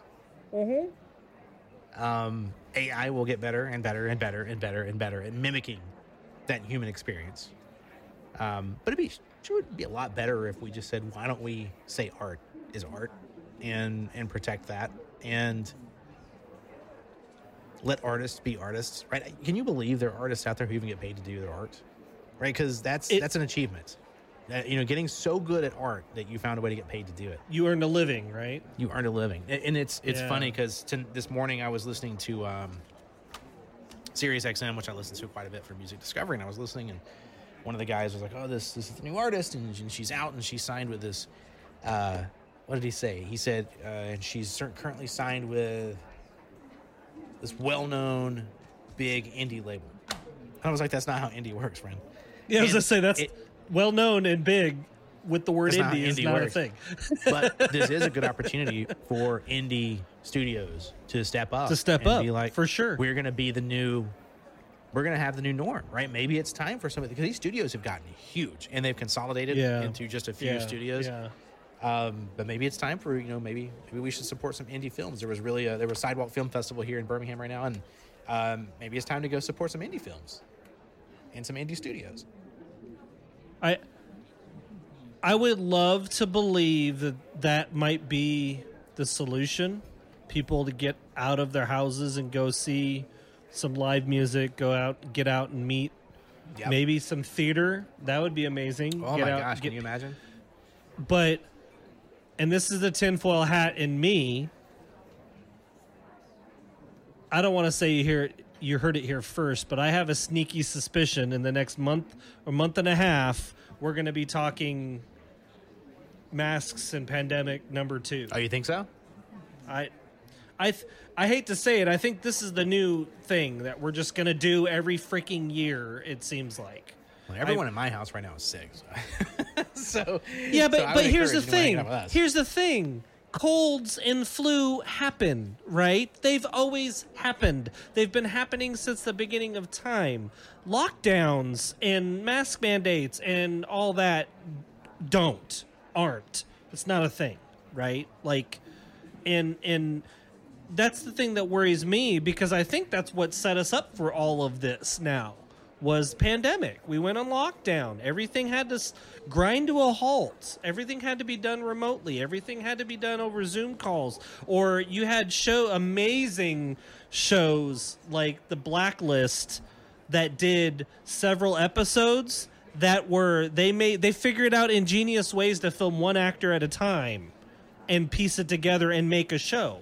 Like, you know, that's that type of ingenuity is needed. We don't need the whole let's just grind everything to a halt and stop life. Like that's that's not Let's- how that should work. So it'll be interesting to see because I, I don't think we'll get to that again because I don't think I hope not. I sincerely hope I'm wrong. I don't think we can. I think that I I don't think you're.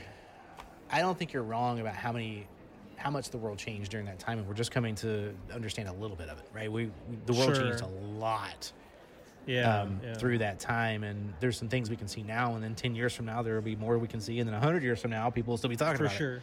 Yeah. Um, and I think that I think that from an economic economic standpoint, I, I, I think it's even if as jaded as it may sound from a political expediency standpoint, we won't be back there because it doesn't benefit anyone to do that. right. And Yeah. and so it'll be interesting to see. I you know it, it- it's the the flu season's coming up, right? Uh, cold season. And that's what I mean. That's what I mean. you know. Um, you know the new pollens are out. I think that's what I think that's what got my crew. So it's gonna be interesting to see. Yeah, but you Yeah. heard your first, ladies, gents, dogs, and cats. Pull up a seat and take off your hats because Happa Fodder has said.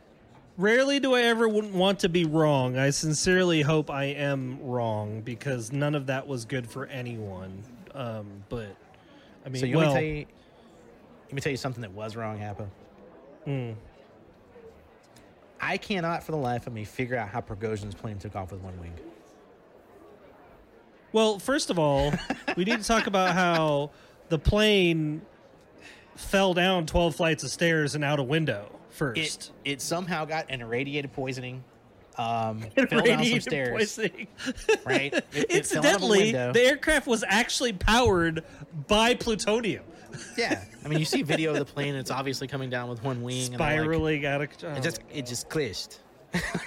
it's like no, it did not. Do you think crash. anybody? Do you think anybody in Russia thinks? Yes. I'm just gonna say it. it- Like, do you, do you think anybody in Russia thinks the bullshit story is actually convincing anyone? All right. uh, you know, at this point, Russia has not overthrown his regime. Yeah, fair. Uh, Fair. and Prigozhin and like 14 dudes in a Humvee almost made it all the way to Moscow. and then months later, his airplane, we see a video of his airplane coming Accidentally. down in an obvious spin, which is not By the way, how I've, I've, I, I, being in the military and I've I've tracked aircraft that have taken damage.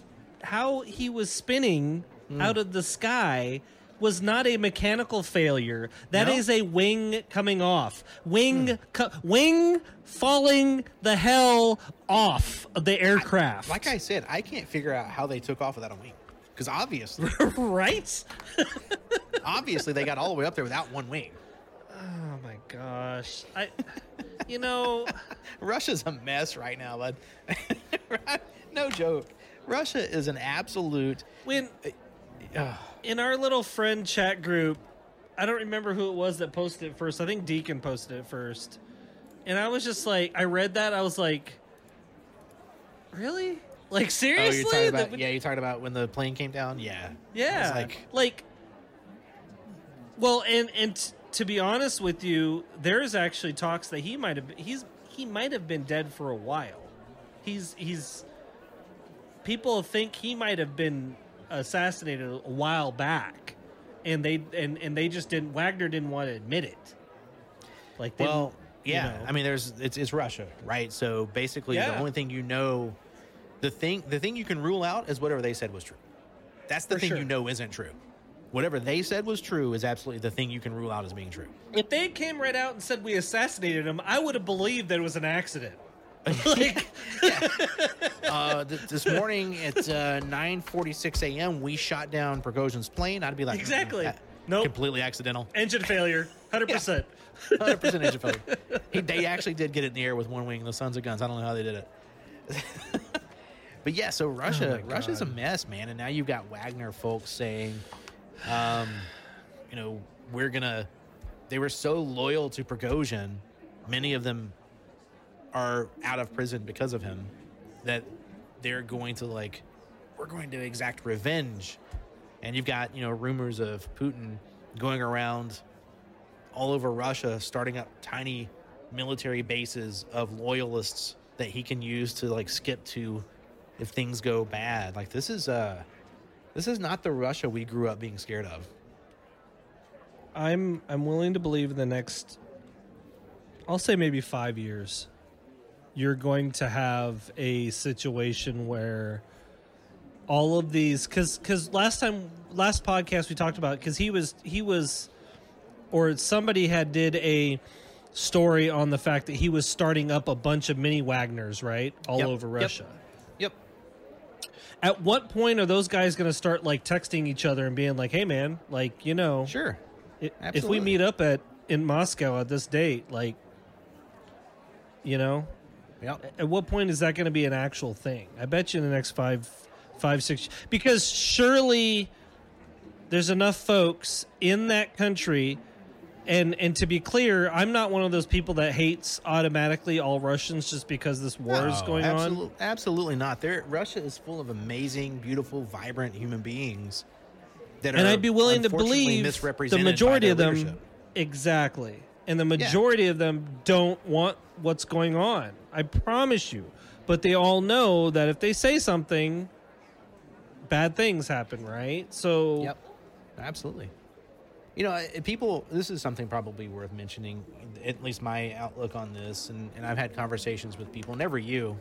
Um, so I'd love your take on this, but I've had conversations with people over time. When you find someone and and, and they they have a um, a predisposition towards hate, right, or a predisposition towards mistrust for someone because they're simply from a place, they look a certain way, whatever the case may be. And I was having a conversation once with someone, and I was like, "Look, you got to understand, man. I don't care where you go in the world. Everyone wants the same thing. They want to have Yeah. a reasonably happy life. They want to love their family. They want to have enough food to eat, a place to sleep, and they want to die happy. It is Yep. not that humans are not such complex creatures on the whole yeah, yeah. that that they are different. Now we do have maniacal narcissists, right? Who I mean that happens. we, we tend to, you know, as humans, we tend to grant power only to those who seek it, right? Which is one of our yeah, one of yeah, our biggest hundred percent. flaws, right? Um, Yeah. And so Russia, like you said, man, Russia's full of you know a beautiful history. Russia has always been Moscow has always been on my my list of places I would love to go see. Um, Yeah. The the amount of history there, the the amount of culture, and it's really to me sad, right? Where the state is, the state of Russia, where it is right now, right? It's is not in a good spot.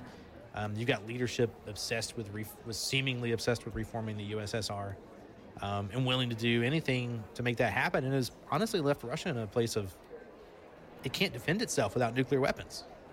Yeah. Or it has to at least threaten with them, right? To be taken Certainly. serious. Yeah, like the, I- what they have left, because they've proven every weapon system they have doesn't work. Right. It just doesn't work. And they just recently announced they they're they're pulling back. They have a bunch of T-14s or whatever their most advanced tank is. They're pulling all those out of Ukraine because they're they're worried they're going to lose them Yeah. because the Ukrainians are, are are are proving to be a better better at guerrilla warfare than they anticipated. Right. Yeah, I mean a Ukrainian Um, with a, a forty-five dollar Walmart drone and a hand grenade taking out tanks. They're doing ridiculous work over there with Yeah. those things, man. Like good on them for it too. But Oh, I mean, absolutely. It, and and to prove your point, I mean, there's stories uh, during World War II and World War One. World War One was when you first started seeing the stories. I think, um, like Christmas at Christmas, you know, uh, white flags going up and German soldiers and and the Oh, yeah. Allied sides literally leaving their guns behind, coming out, trading gifts of food and stuff and jackets back and forth on Christmas Yep. Eve Yep. these and these guys are sworn to kill each other and they're disobeying the officers that are ordering them back and everything and and just sharing like cups of coffee and stuff in the middle of the night together. And then the next day going back to going back to their trenches going right back to unfortunately killing each other. Yeah, and the same thing man. happened in the battle of the bulge. The same thing happened you know everywhere. And and you know humans i have always said and i know i'm naive for thinking it, or I've been told I'm naive for thinking it, that the average human wakes up every morning and doesn't think about going out and doing harm to another human being. Like the average human being gets up and goes out, does the work that they want they, they need to do and, and does whatever they they are anticipated to do with the best intention in mind. Like, you know. Yep. And and that's why I always say like be a better human because I'd like I would like to think that people would have the better intention and foot forward rather than the negative. So, you know, the average Russian out there, I promise you, there's they're they're talking in hushed tones about how much they hate the fact that they're at war, and they recognize, I promise you, that the rest of the world is not okay with them probably right now. Like, you know, There's a there's a song by the Black Crowes. You ever heard of that band? Mm-hmm. Black Crowes. yeah. One of my favorite songs by the Black Crowes, and I've got a lot. Right, one of my favorite bands of all time. Uh, one of the songs is called "Wiser Time," and there's a chorus in that song, and the the chorus goes like this: "On a good day, I know it ain't every day we can part the sea, yeah, and on a bad day, and I know it ain't every day, and glory is beyond our reach." What a fantastic line, you know, and that's really the human condition. We can be unbelievable. We can part For sure. seas. And on some days, we can't even let someone cross the street. yeah, yeah. Be a better human, Happa. For sure. I mean, I'll never stop parroting the same exact line. I, I, whether that's you know just opening a door for somebody at a supermarket or, or, you know, being so kind is just like just being kind to each other. I mean, there's nothing wrong with that, right? And I took was my- thinking about this the other day. I think greed is the biggest problem. Greed in general is the biggest problem on the planet. Greed. Period. You don't need to go any further than greed. Everything. Corporations, the sleazy stuff that's going greed. The the the leader of any country doing dirty another country, 9 times out of 10, greed. Yep. Like, Yeah. you know. I was at a, uh, took my daughter to Chipotle the other day. and Chipotle has, I mean, it's Chipotle, right? It's good. It's fresh. Yep. But they have this drink, and it was like a cherry watermelon limeade. Okay, so they have like a summer special drink. And, you know, I got that drink, and my daughter and I sat down and we were eating. And I had gotten up to get a refill, and there was a guy. He was, he was a really big guy, right? And he was like um, sitting there, and he had his cup. And he, he took that limeade, and I was standing there, and he didn't know I was there, but I was waiting on him because I wanted to get a refill. And Yeah. he took a sip of it, he got a little bit more. He took another sip, and he just did this kind of, hmm. you know, he's trying to figure out what do I think in about his own little world. right? What do I think about watermelon cherry limeade? And I was like, I was like, is it good, my man? And he turned around and he goes, you know, it's all right. And I was like, I just drank a whole, I just drank a whole cup of it. And he's like, is it all right the whole time or is it too sweet? And I was like, no, it's not that bad. You put some ice in it, it melts. It's good. He's like, oh, I'm gonna try that. And so, you know, that was it, right? That was the interaction. He gets Yeah. up to leave and he's like, man, you know what? I'll see you later. It's, it's it was good to talk to you. And I was like, you know, You left an impression. I don't You left an impression. What that guy's going through. I don't know what that guy's life is like, but someone just being Yep. friendly to him over a drink apparently left an impression. Why can't we be Yep. like that more? Why can't we spread those vibes? I mean, I don't always do it. I just, you know, Yeah, I'm the same yeah. way. I get distracted and I'm in my own world and I'm in my own head and right, but man, it, it it's worth being intentional about how you interact with the human beings around you. I mean, you you may make somebody's day, man. You know, uh, when I went home to Oregon this last May, uh, we were walking around. My brother, his wife, Rita, and I walking around uh, on the Oregon coast. We went to breakfast at a place, and you know, I'm in Oregon. I'm a long ways from the South, boy. But if you give me a pla- a good plate of biscuits and gravy, you made my whole day Oh boy, you're talking my language now, You- Happy Fighter. you know, and we walked into a place and I thought, man, I, you know, I know I'm in the Pacific Northwest. I'm not expecting biscuits and gravy to be a thing up here, but I really could use some biscuits and gravy right now. I normally don't eat breakfast, but you know, when when I get with my brother, we tend to have a little bit, a little bit of, to drink. And There may be some other other things going on there that that also might add to that that hunger a little bit Multivitamins. and a little bit, yeah. Um, and we walked in, and there was a gentleman, and he was seven. He was scarfing. I mean, there was a plate, and there was some biscuits, and there was some gravy, but he was attempting to get as much Ah. of it into his face hole as he could get. And I said, "How's that biscuits and gravy, man?" He said he looked up at me with a full mouth, didn't even skip a bait beat. This is what you want. This is what he said to me. And I remember I ordered the biscuits and gravy, and it was legit. Probably some of the best. And that dude, as I left, so they he had a whole family, his kids, his wife, whatever there, and we were we were just getting our food and starting to eat when they were getting up to leave, and he was on across the the area, like we walked past him to get seated, right. And he walked across the dining room to f- come to me. Hey, look, what do you think, man? Like, you know, just yeah. and that's just Yeah. a silly interaction, but at the same time, like that's what I'm talking about. Like I wasn't being overly friendly. In fact, I was being rude because I was interrupting his meal, realistically. But I wasn't like slapping him, like, "Hey, man," you know. I I just was like, "I looks like it's good" because he had a face full of food, you know. Like I, I'm all about it. I know it's hard to believe if you're listening to the podcast and you haven't seen my actual face. I actually kind of like food, so now but have. but you you've overstated that, but I, I you know, biscuits and gravy are an exception, man. Look, you know it's a lifestyle. Not gonna lie, biscuits gravy is a lifestyle. I'm pretty I'll sure biscuits and gravy are in my zip code somehow. I'm telling you, three five zero And- five zero but I biscuits mean- and gravy. I'm telling you.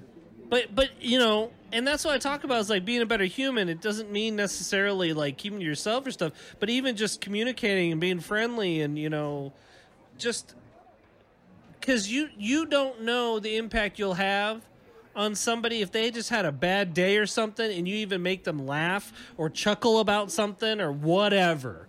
You know, just being goofy. And a lot of times when I'm out in town, especially with um, when I'm with friends, I'll just be goofy just to be goofy because I'm all about making people laugh. Like because laughter is a food of life. I don't care what nobody Sure. says, right? Sure. And and so that's the part of it. And that you know, we're we're off the the the subject we were talking about. But I mean, I I I I wish from El Presidente or you know president for life or prime minister whatever your the leader is all the way down to to Ricky Rockbreaker you know Good old Ricky, man.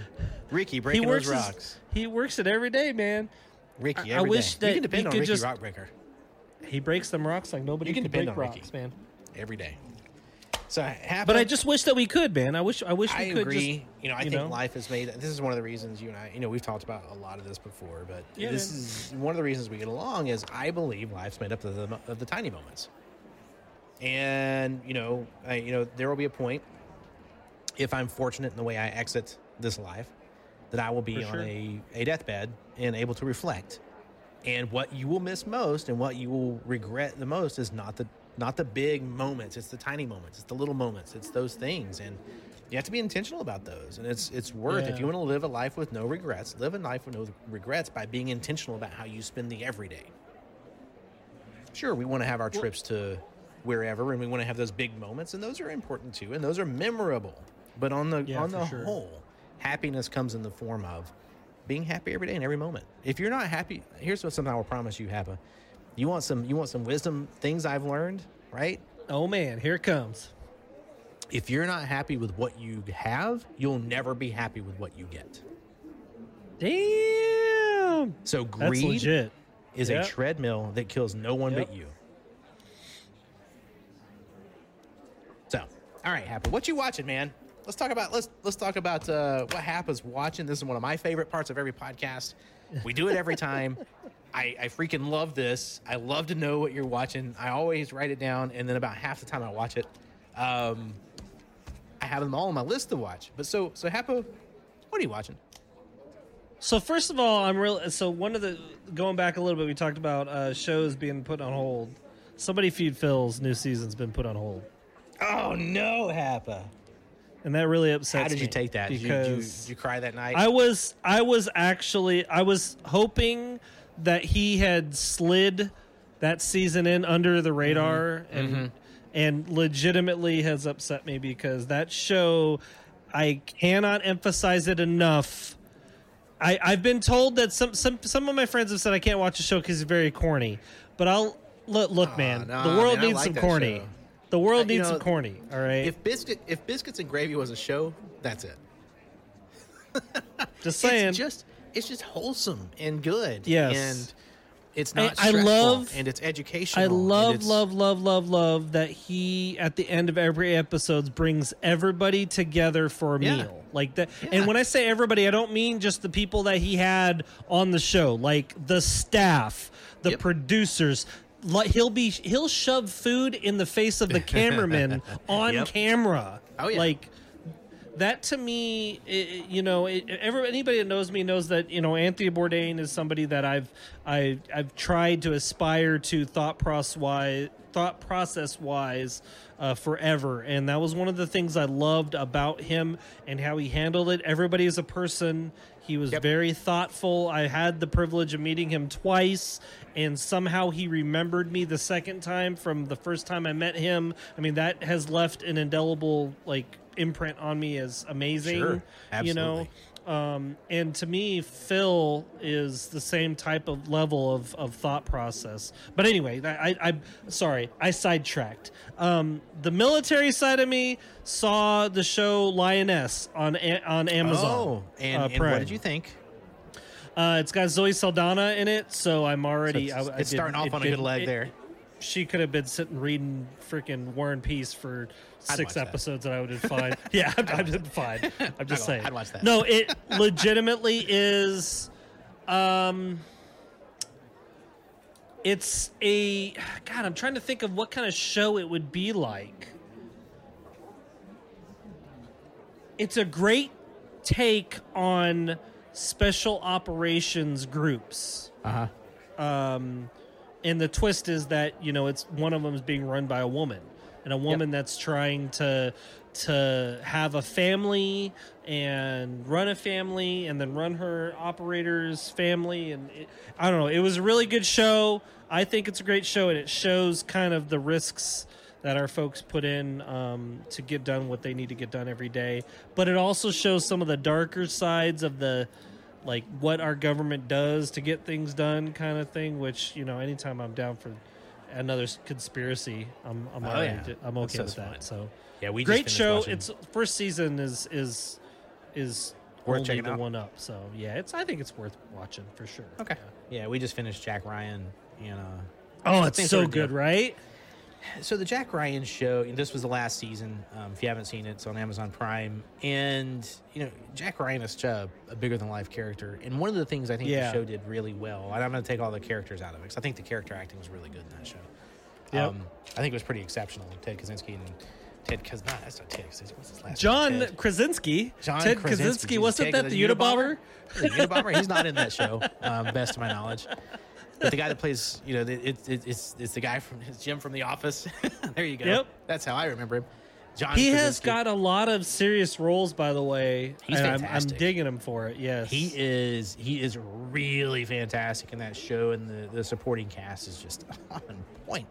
But what I think that show did as well as anything is on location filming. Yep. And if you watch that show for anything, watch it for the locations they're filming in. The the work they do filming there is gorgeous, and they put Yeah, all these amazing locations in a, in a really good light. Um, you know, they Myanmar. There was a lot done in Myanmar in this most recent one, and it's just really fascinating to me. The show is good. I enjoy the show, but it's exactly Jack Ryan. Yeah. That's what I expected it to be. But the location filming. So I may I, I may check out Lioness. I think that's something that my wife and I can get into. Um, if you so, that so like I fun. love John Krasinski in in the roles that he played. said yeah, it's, it's near the same. You know, the, Anyway, the show about um, Ted Kaczynski. that- that- that Seriously, guy. dude. I love the roles that he's had since he's gotten a little bit more serious. Like, have you ever seen Yeah. Thirteen Hours? No. Put that on your list. Okay. Thirteen Hours is about the Benghazi ordeal. Oh yes, I I'm gonna have a hard time watching that one, and you're not gonna talk off stream or off podcast about why. But yeah, so 13 hours. Yep. I am always up for seeing, uh, and and I know some people prob- might, might roll their eyes when I say this, but I'm anytime I can watch a movie about events that I I have direct knowledge about, Yep. I I will. Um, Thirteen hours. I was actually off the coast listening to a lot of the radio chatter. Uh, I was on a ship that was wanting to support them, Sure. and we were told to stand down. Um, Yep. That that show And, and you nails and a lot of things. were not alone in that. No, a lot, In- in yes. wanting to support, right? And if if you really want to educate yourself about how, what happened uh, decision wise in our government at the time, not to get political again, uh, I would watch that movie. I highly recommend it because it will educate you on a level that you probably most Americans I don't think under, understand Yep. what happened there.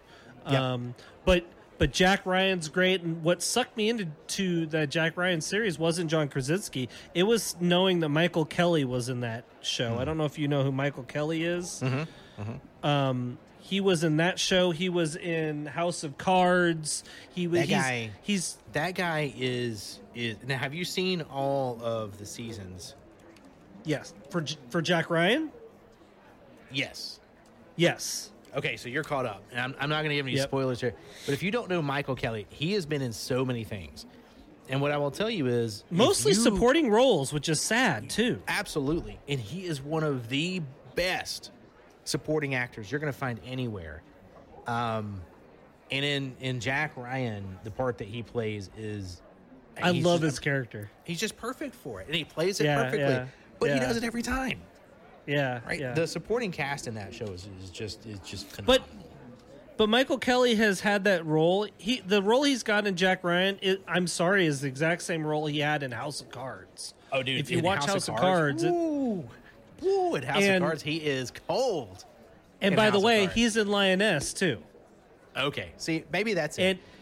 And he plays a bit Michael more Kelly of a center I need to role. be checking out. Michael Kelly. that man is a good actor. I wish he was more more front center. I did. I did too. He's fantastic. There was a. Yeah. there was a basketball player, Robert Horry, who played on a lot of championship teams, and he was never the guy, right? But Yep. Lakers, Houston, right? Like, yeah, man. He was winning a lot of championships, and there's just people out there who make or break an endeavor because of their involvement. Yeah. Michael Kelly to me Yep. is as good as it gets. So cool. Well, very cool. Thank you for sharing uh, what you what you're watching, Happa. That's always Yeah, that's man. always Yeah, part of man. my favorites. If you do watch 13 hours, though, I will say that if uh, I, I would be surprised if you didn't shed a couple tears. I'm just warning you ahead of I time. have no doubt. I how, have no how doubt. I things have, go uh, down. I have a, a personal connection there, so I'll, I'll hit you up at some point and, and we can talk Yeah, about it. yeah, that was that uh, sure. that was that that would be a probably a heavy watch for me and, and well worth it. It's yeah, it's it's pretty rough. The first time I watched it, I actually had to I had to pause it and step away for a bit because it was yeah Yeah. yeah it's rough. Yep. But um, Yep. Anywho, Anywho, so what are you? Uh, what are you what are you listening to? Nothing about me. What do you? So, so uh, you know, I this is interesting, right? Because I do new music. Love to hear new music. Yep. And I always listen to it in album form. So anyone who doesn't know that about me, I'll share that for the podcast. Never shared it here. Love music, obviously, super into music, and love to hear things in full length album forms. I, I consider if you're a good artist, you know, you can make a song.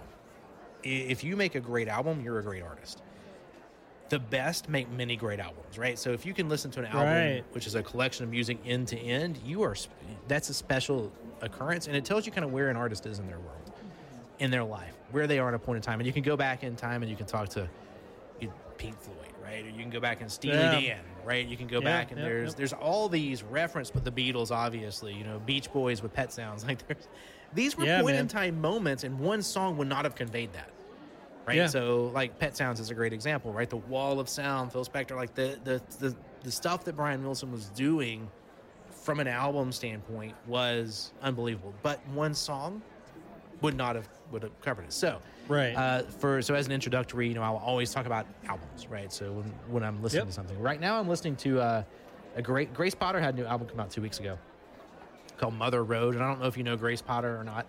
Uh, Grace Potter, great keyboard work, um, fantastic show. Started off life, um, her career as is kind of a roots rock, southern rock, blues rock, um, you know, artist, and and has moved in a little bit more of a, a pop kind of direction more recently. But Mother Road, that album is is a bit back to where she came from, and it's a very good album. Great to listen. Trying to listen through uh, that my probably fifteenth or sixteenth time. Um, very much enjoying it. I happen to like Grace Potter anyway. I'm a keyboard player. Grace Potter plays keys, so I'm, sure. I'm kind of I think legally required to enjoy her music. But yeah, so I would say uh, check out Grace Potter, um, Mother Road, and and uh, Asking Alexandria had an album that came out Friday that I'm pretty excited to check out. Have not listened all the way through yet, but if you're into a little bit harder rock stuff, uh, Asking Alexandria had an album that came out, so I'm looking forward to checking that out too. nice. Fair enough. And uh, So- should we talk about the game that you and I? Uh, yeah, yeah. We always have to do what you plan. So this is the last thing we always do. Um, you know, if we're gonna hit two hours, we've got about twelve minutes left. So Yep. what I'll say is every every podcast, right? We've gotten to the point where we like to talk about a game we're playing together. Now the reason we do that is because you and I met as a result of video games. Yep. Um, and we do spend a, a, a probably more than average amount of time playing video Yeah, games together. Uh, it's usually us and our pal Deacon, right? And we hang out and play video games. And um, a, for a long time through our friendship, that was a video game. And more recently, it's been a variety of games. And so every podcast, every two weeks, we talk about a new game that we've picked up. Um, and the more recent one, I'll let you talk more about it. But you and and Deacon were like, "Hey, you got to check this game out. It's Remnant 2. Um, Yeah, man. And I think that game's worth talking about. So, so tell me your thoughts on Remnant 2. So I am not, and this is probably a more recent development than not. I am not. I don't enjoy games so much that are solo playthrough games, like you know, like Red Dead Redemption's typically played by yourself, and you go through the story. There's an entire story, you know, and everything. Those games bore me. I love them at first, but I get bored very quickly, and then I don't finish them. Um, I'm a gotcha. huge, huge, huge lover of games that I can play with friends and go through the entire campaign with friends and progress with friends. And and Remnant 2 for me has been one of those games. And the thing I love about Remnant 2 is there is the meta that everyone's going to tell you you should do this, but then Oh, yeah, you can build to how you play and be just fine. And then if you look up video YouTube videos, you'll see two different types of videos. It'll say solo play, group play, because you can play the game by yourself 100% and be fine. You have to build a certain way. And then you can play with your friends, and that'll be a completely different build to your character. Oh, yeah. Whether Yeah. and and the way you build your character is to support the group, right? Not your yourself. Um, and that's the thing I love so much about Remnant um, is the fact that they nailed from the initial start of the game co-op, not like you know a whole chapter into the game, and the art department. Oh my gosh. Holy crap! The art department The- is, yeah, The venues are gorgeous. Like Yeah. there was there was a few times where Seven and I were roaming through the world and we both just stopped and I was like, "Hey man," or he said, "Hey man, look up." And you Yeah. just look up at the world and you're just blown away. It takes a Love lot it. in in video games. So I, I would say that the art design and the sound design, which I'll come back to in a second, because I'm just a geek for that. But Yeah, man. the sound design is on point. But the art, it takes a lot these days, I think, to Yeah. impress. When you're Yeah. talking about the set design, right? The the set pieces that have been designed for video games are are pretty routinely at this point stunning.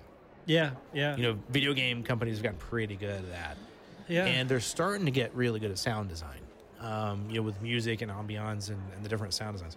But the we were talking about that last night actually, the audio. We were, but the art in Remnant Two is deep and textured and well done, and it works well with RTX, and it looks Yep. amazing, and even Yep. the. You know the textures are on point. The the And it's um, not the copy and paste like a lot of other games, right?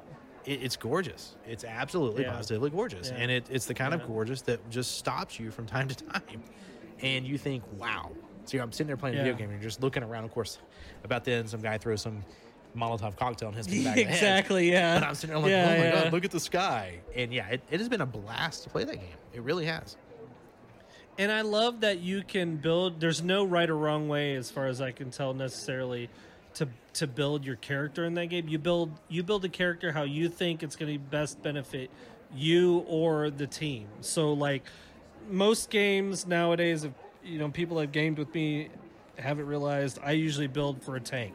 Dude, that's just in the middle of the fray, headbutting Oh, everything is that is that uh, always how you do it? that's pretty much how I am. If I can, Okay. if there's a tank in in the game, I don't necessarily care about my damage output. If I'm able to aggro everything to me and let the rest of the group kill everything, I'm fine with it. And so I I, I did that in in I think I, I don't even know how many games I've done that now. I've built my characters that way, but. But I, I love that you can do that, or you can build a DPS, or you can build to be a healer, or you can build to be whatever. There's a, there's a lot of builds in that game, and I think it's great that they have such a variety in how you can build your characters. Yeah, I've been I've been impressed too with the uh, the fun versus grind versus complexity balance. That you know, it's, Yeah. it's sometimes hard for for games to to really achieve that when you're you're talking about you know the game needs to be fun first and foremost, right? It's got to be fun. Yep. Um, but there's plenty of games that are fun that don't keep you engaged for long enough, right? And and so in order for it to keep you engaged, it's got to have a certain amount of complexity, things for you to figure out, puzzles to work out, and things of that nature. for sure.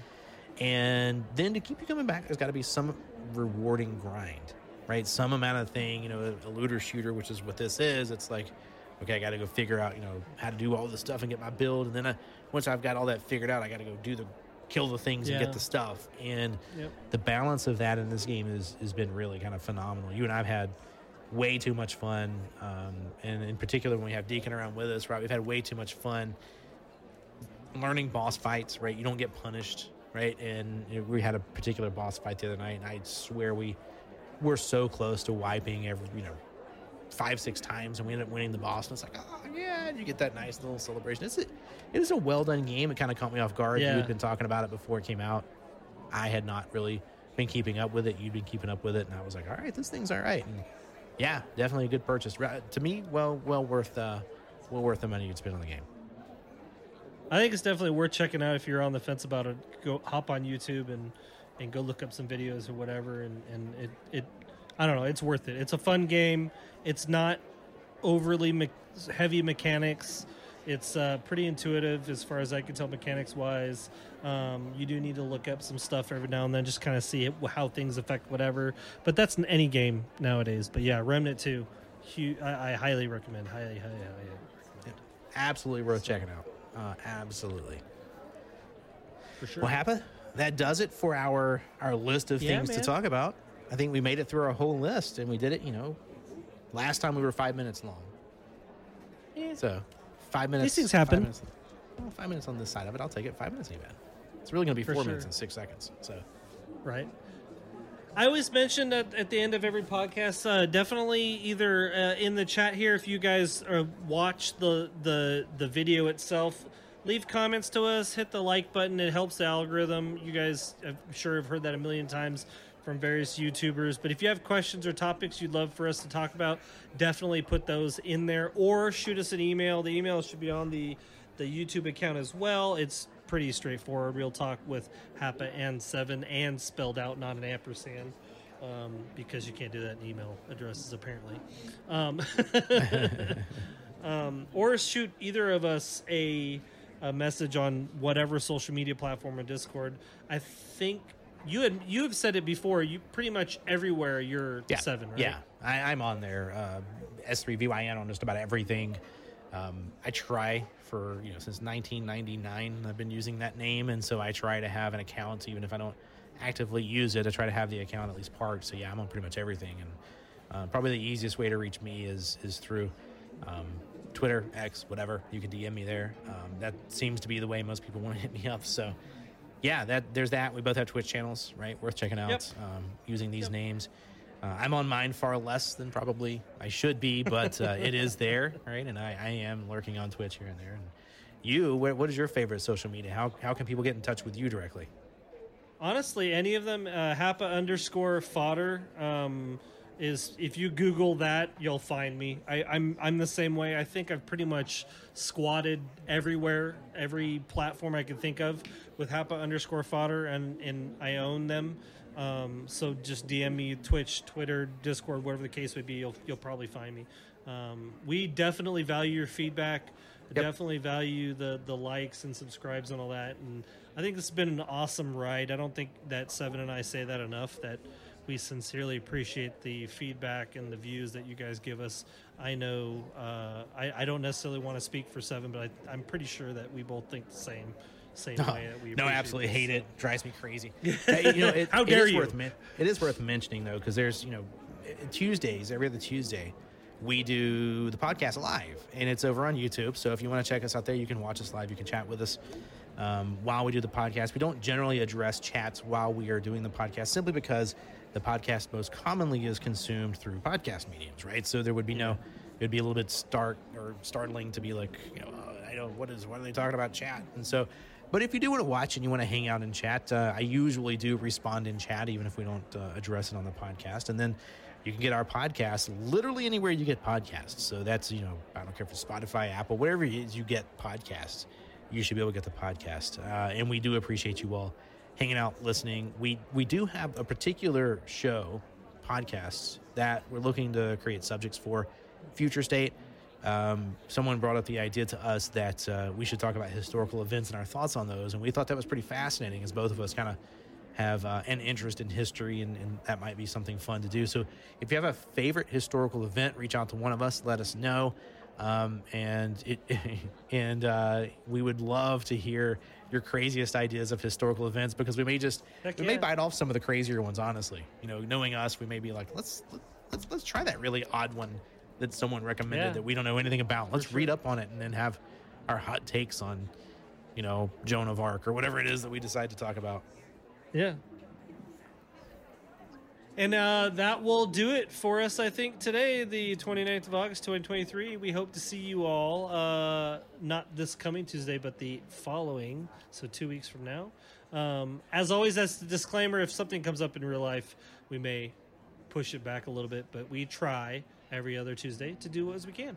So appreciate y'all. Hope you guys have a great rest of your week, and hope to see you guys next time.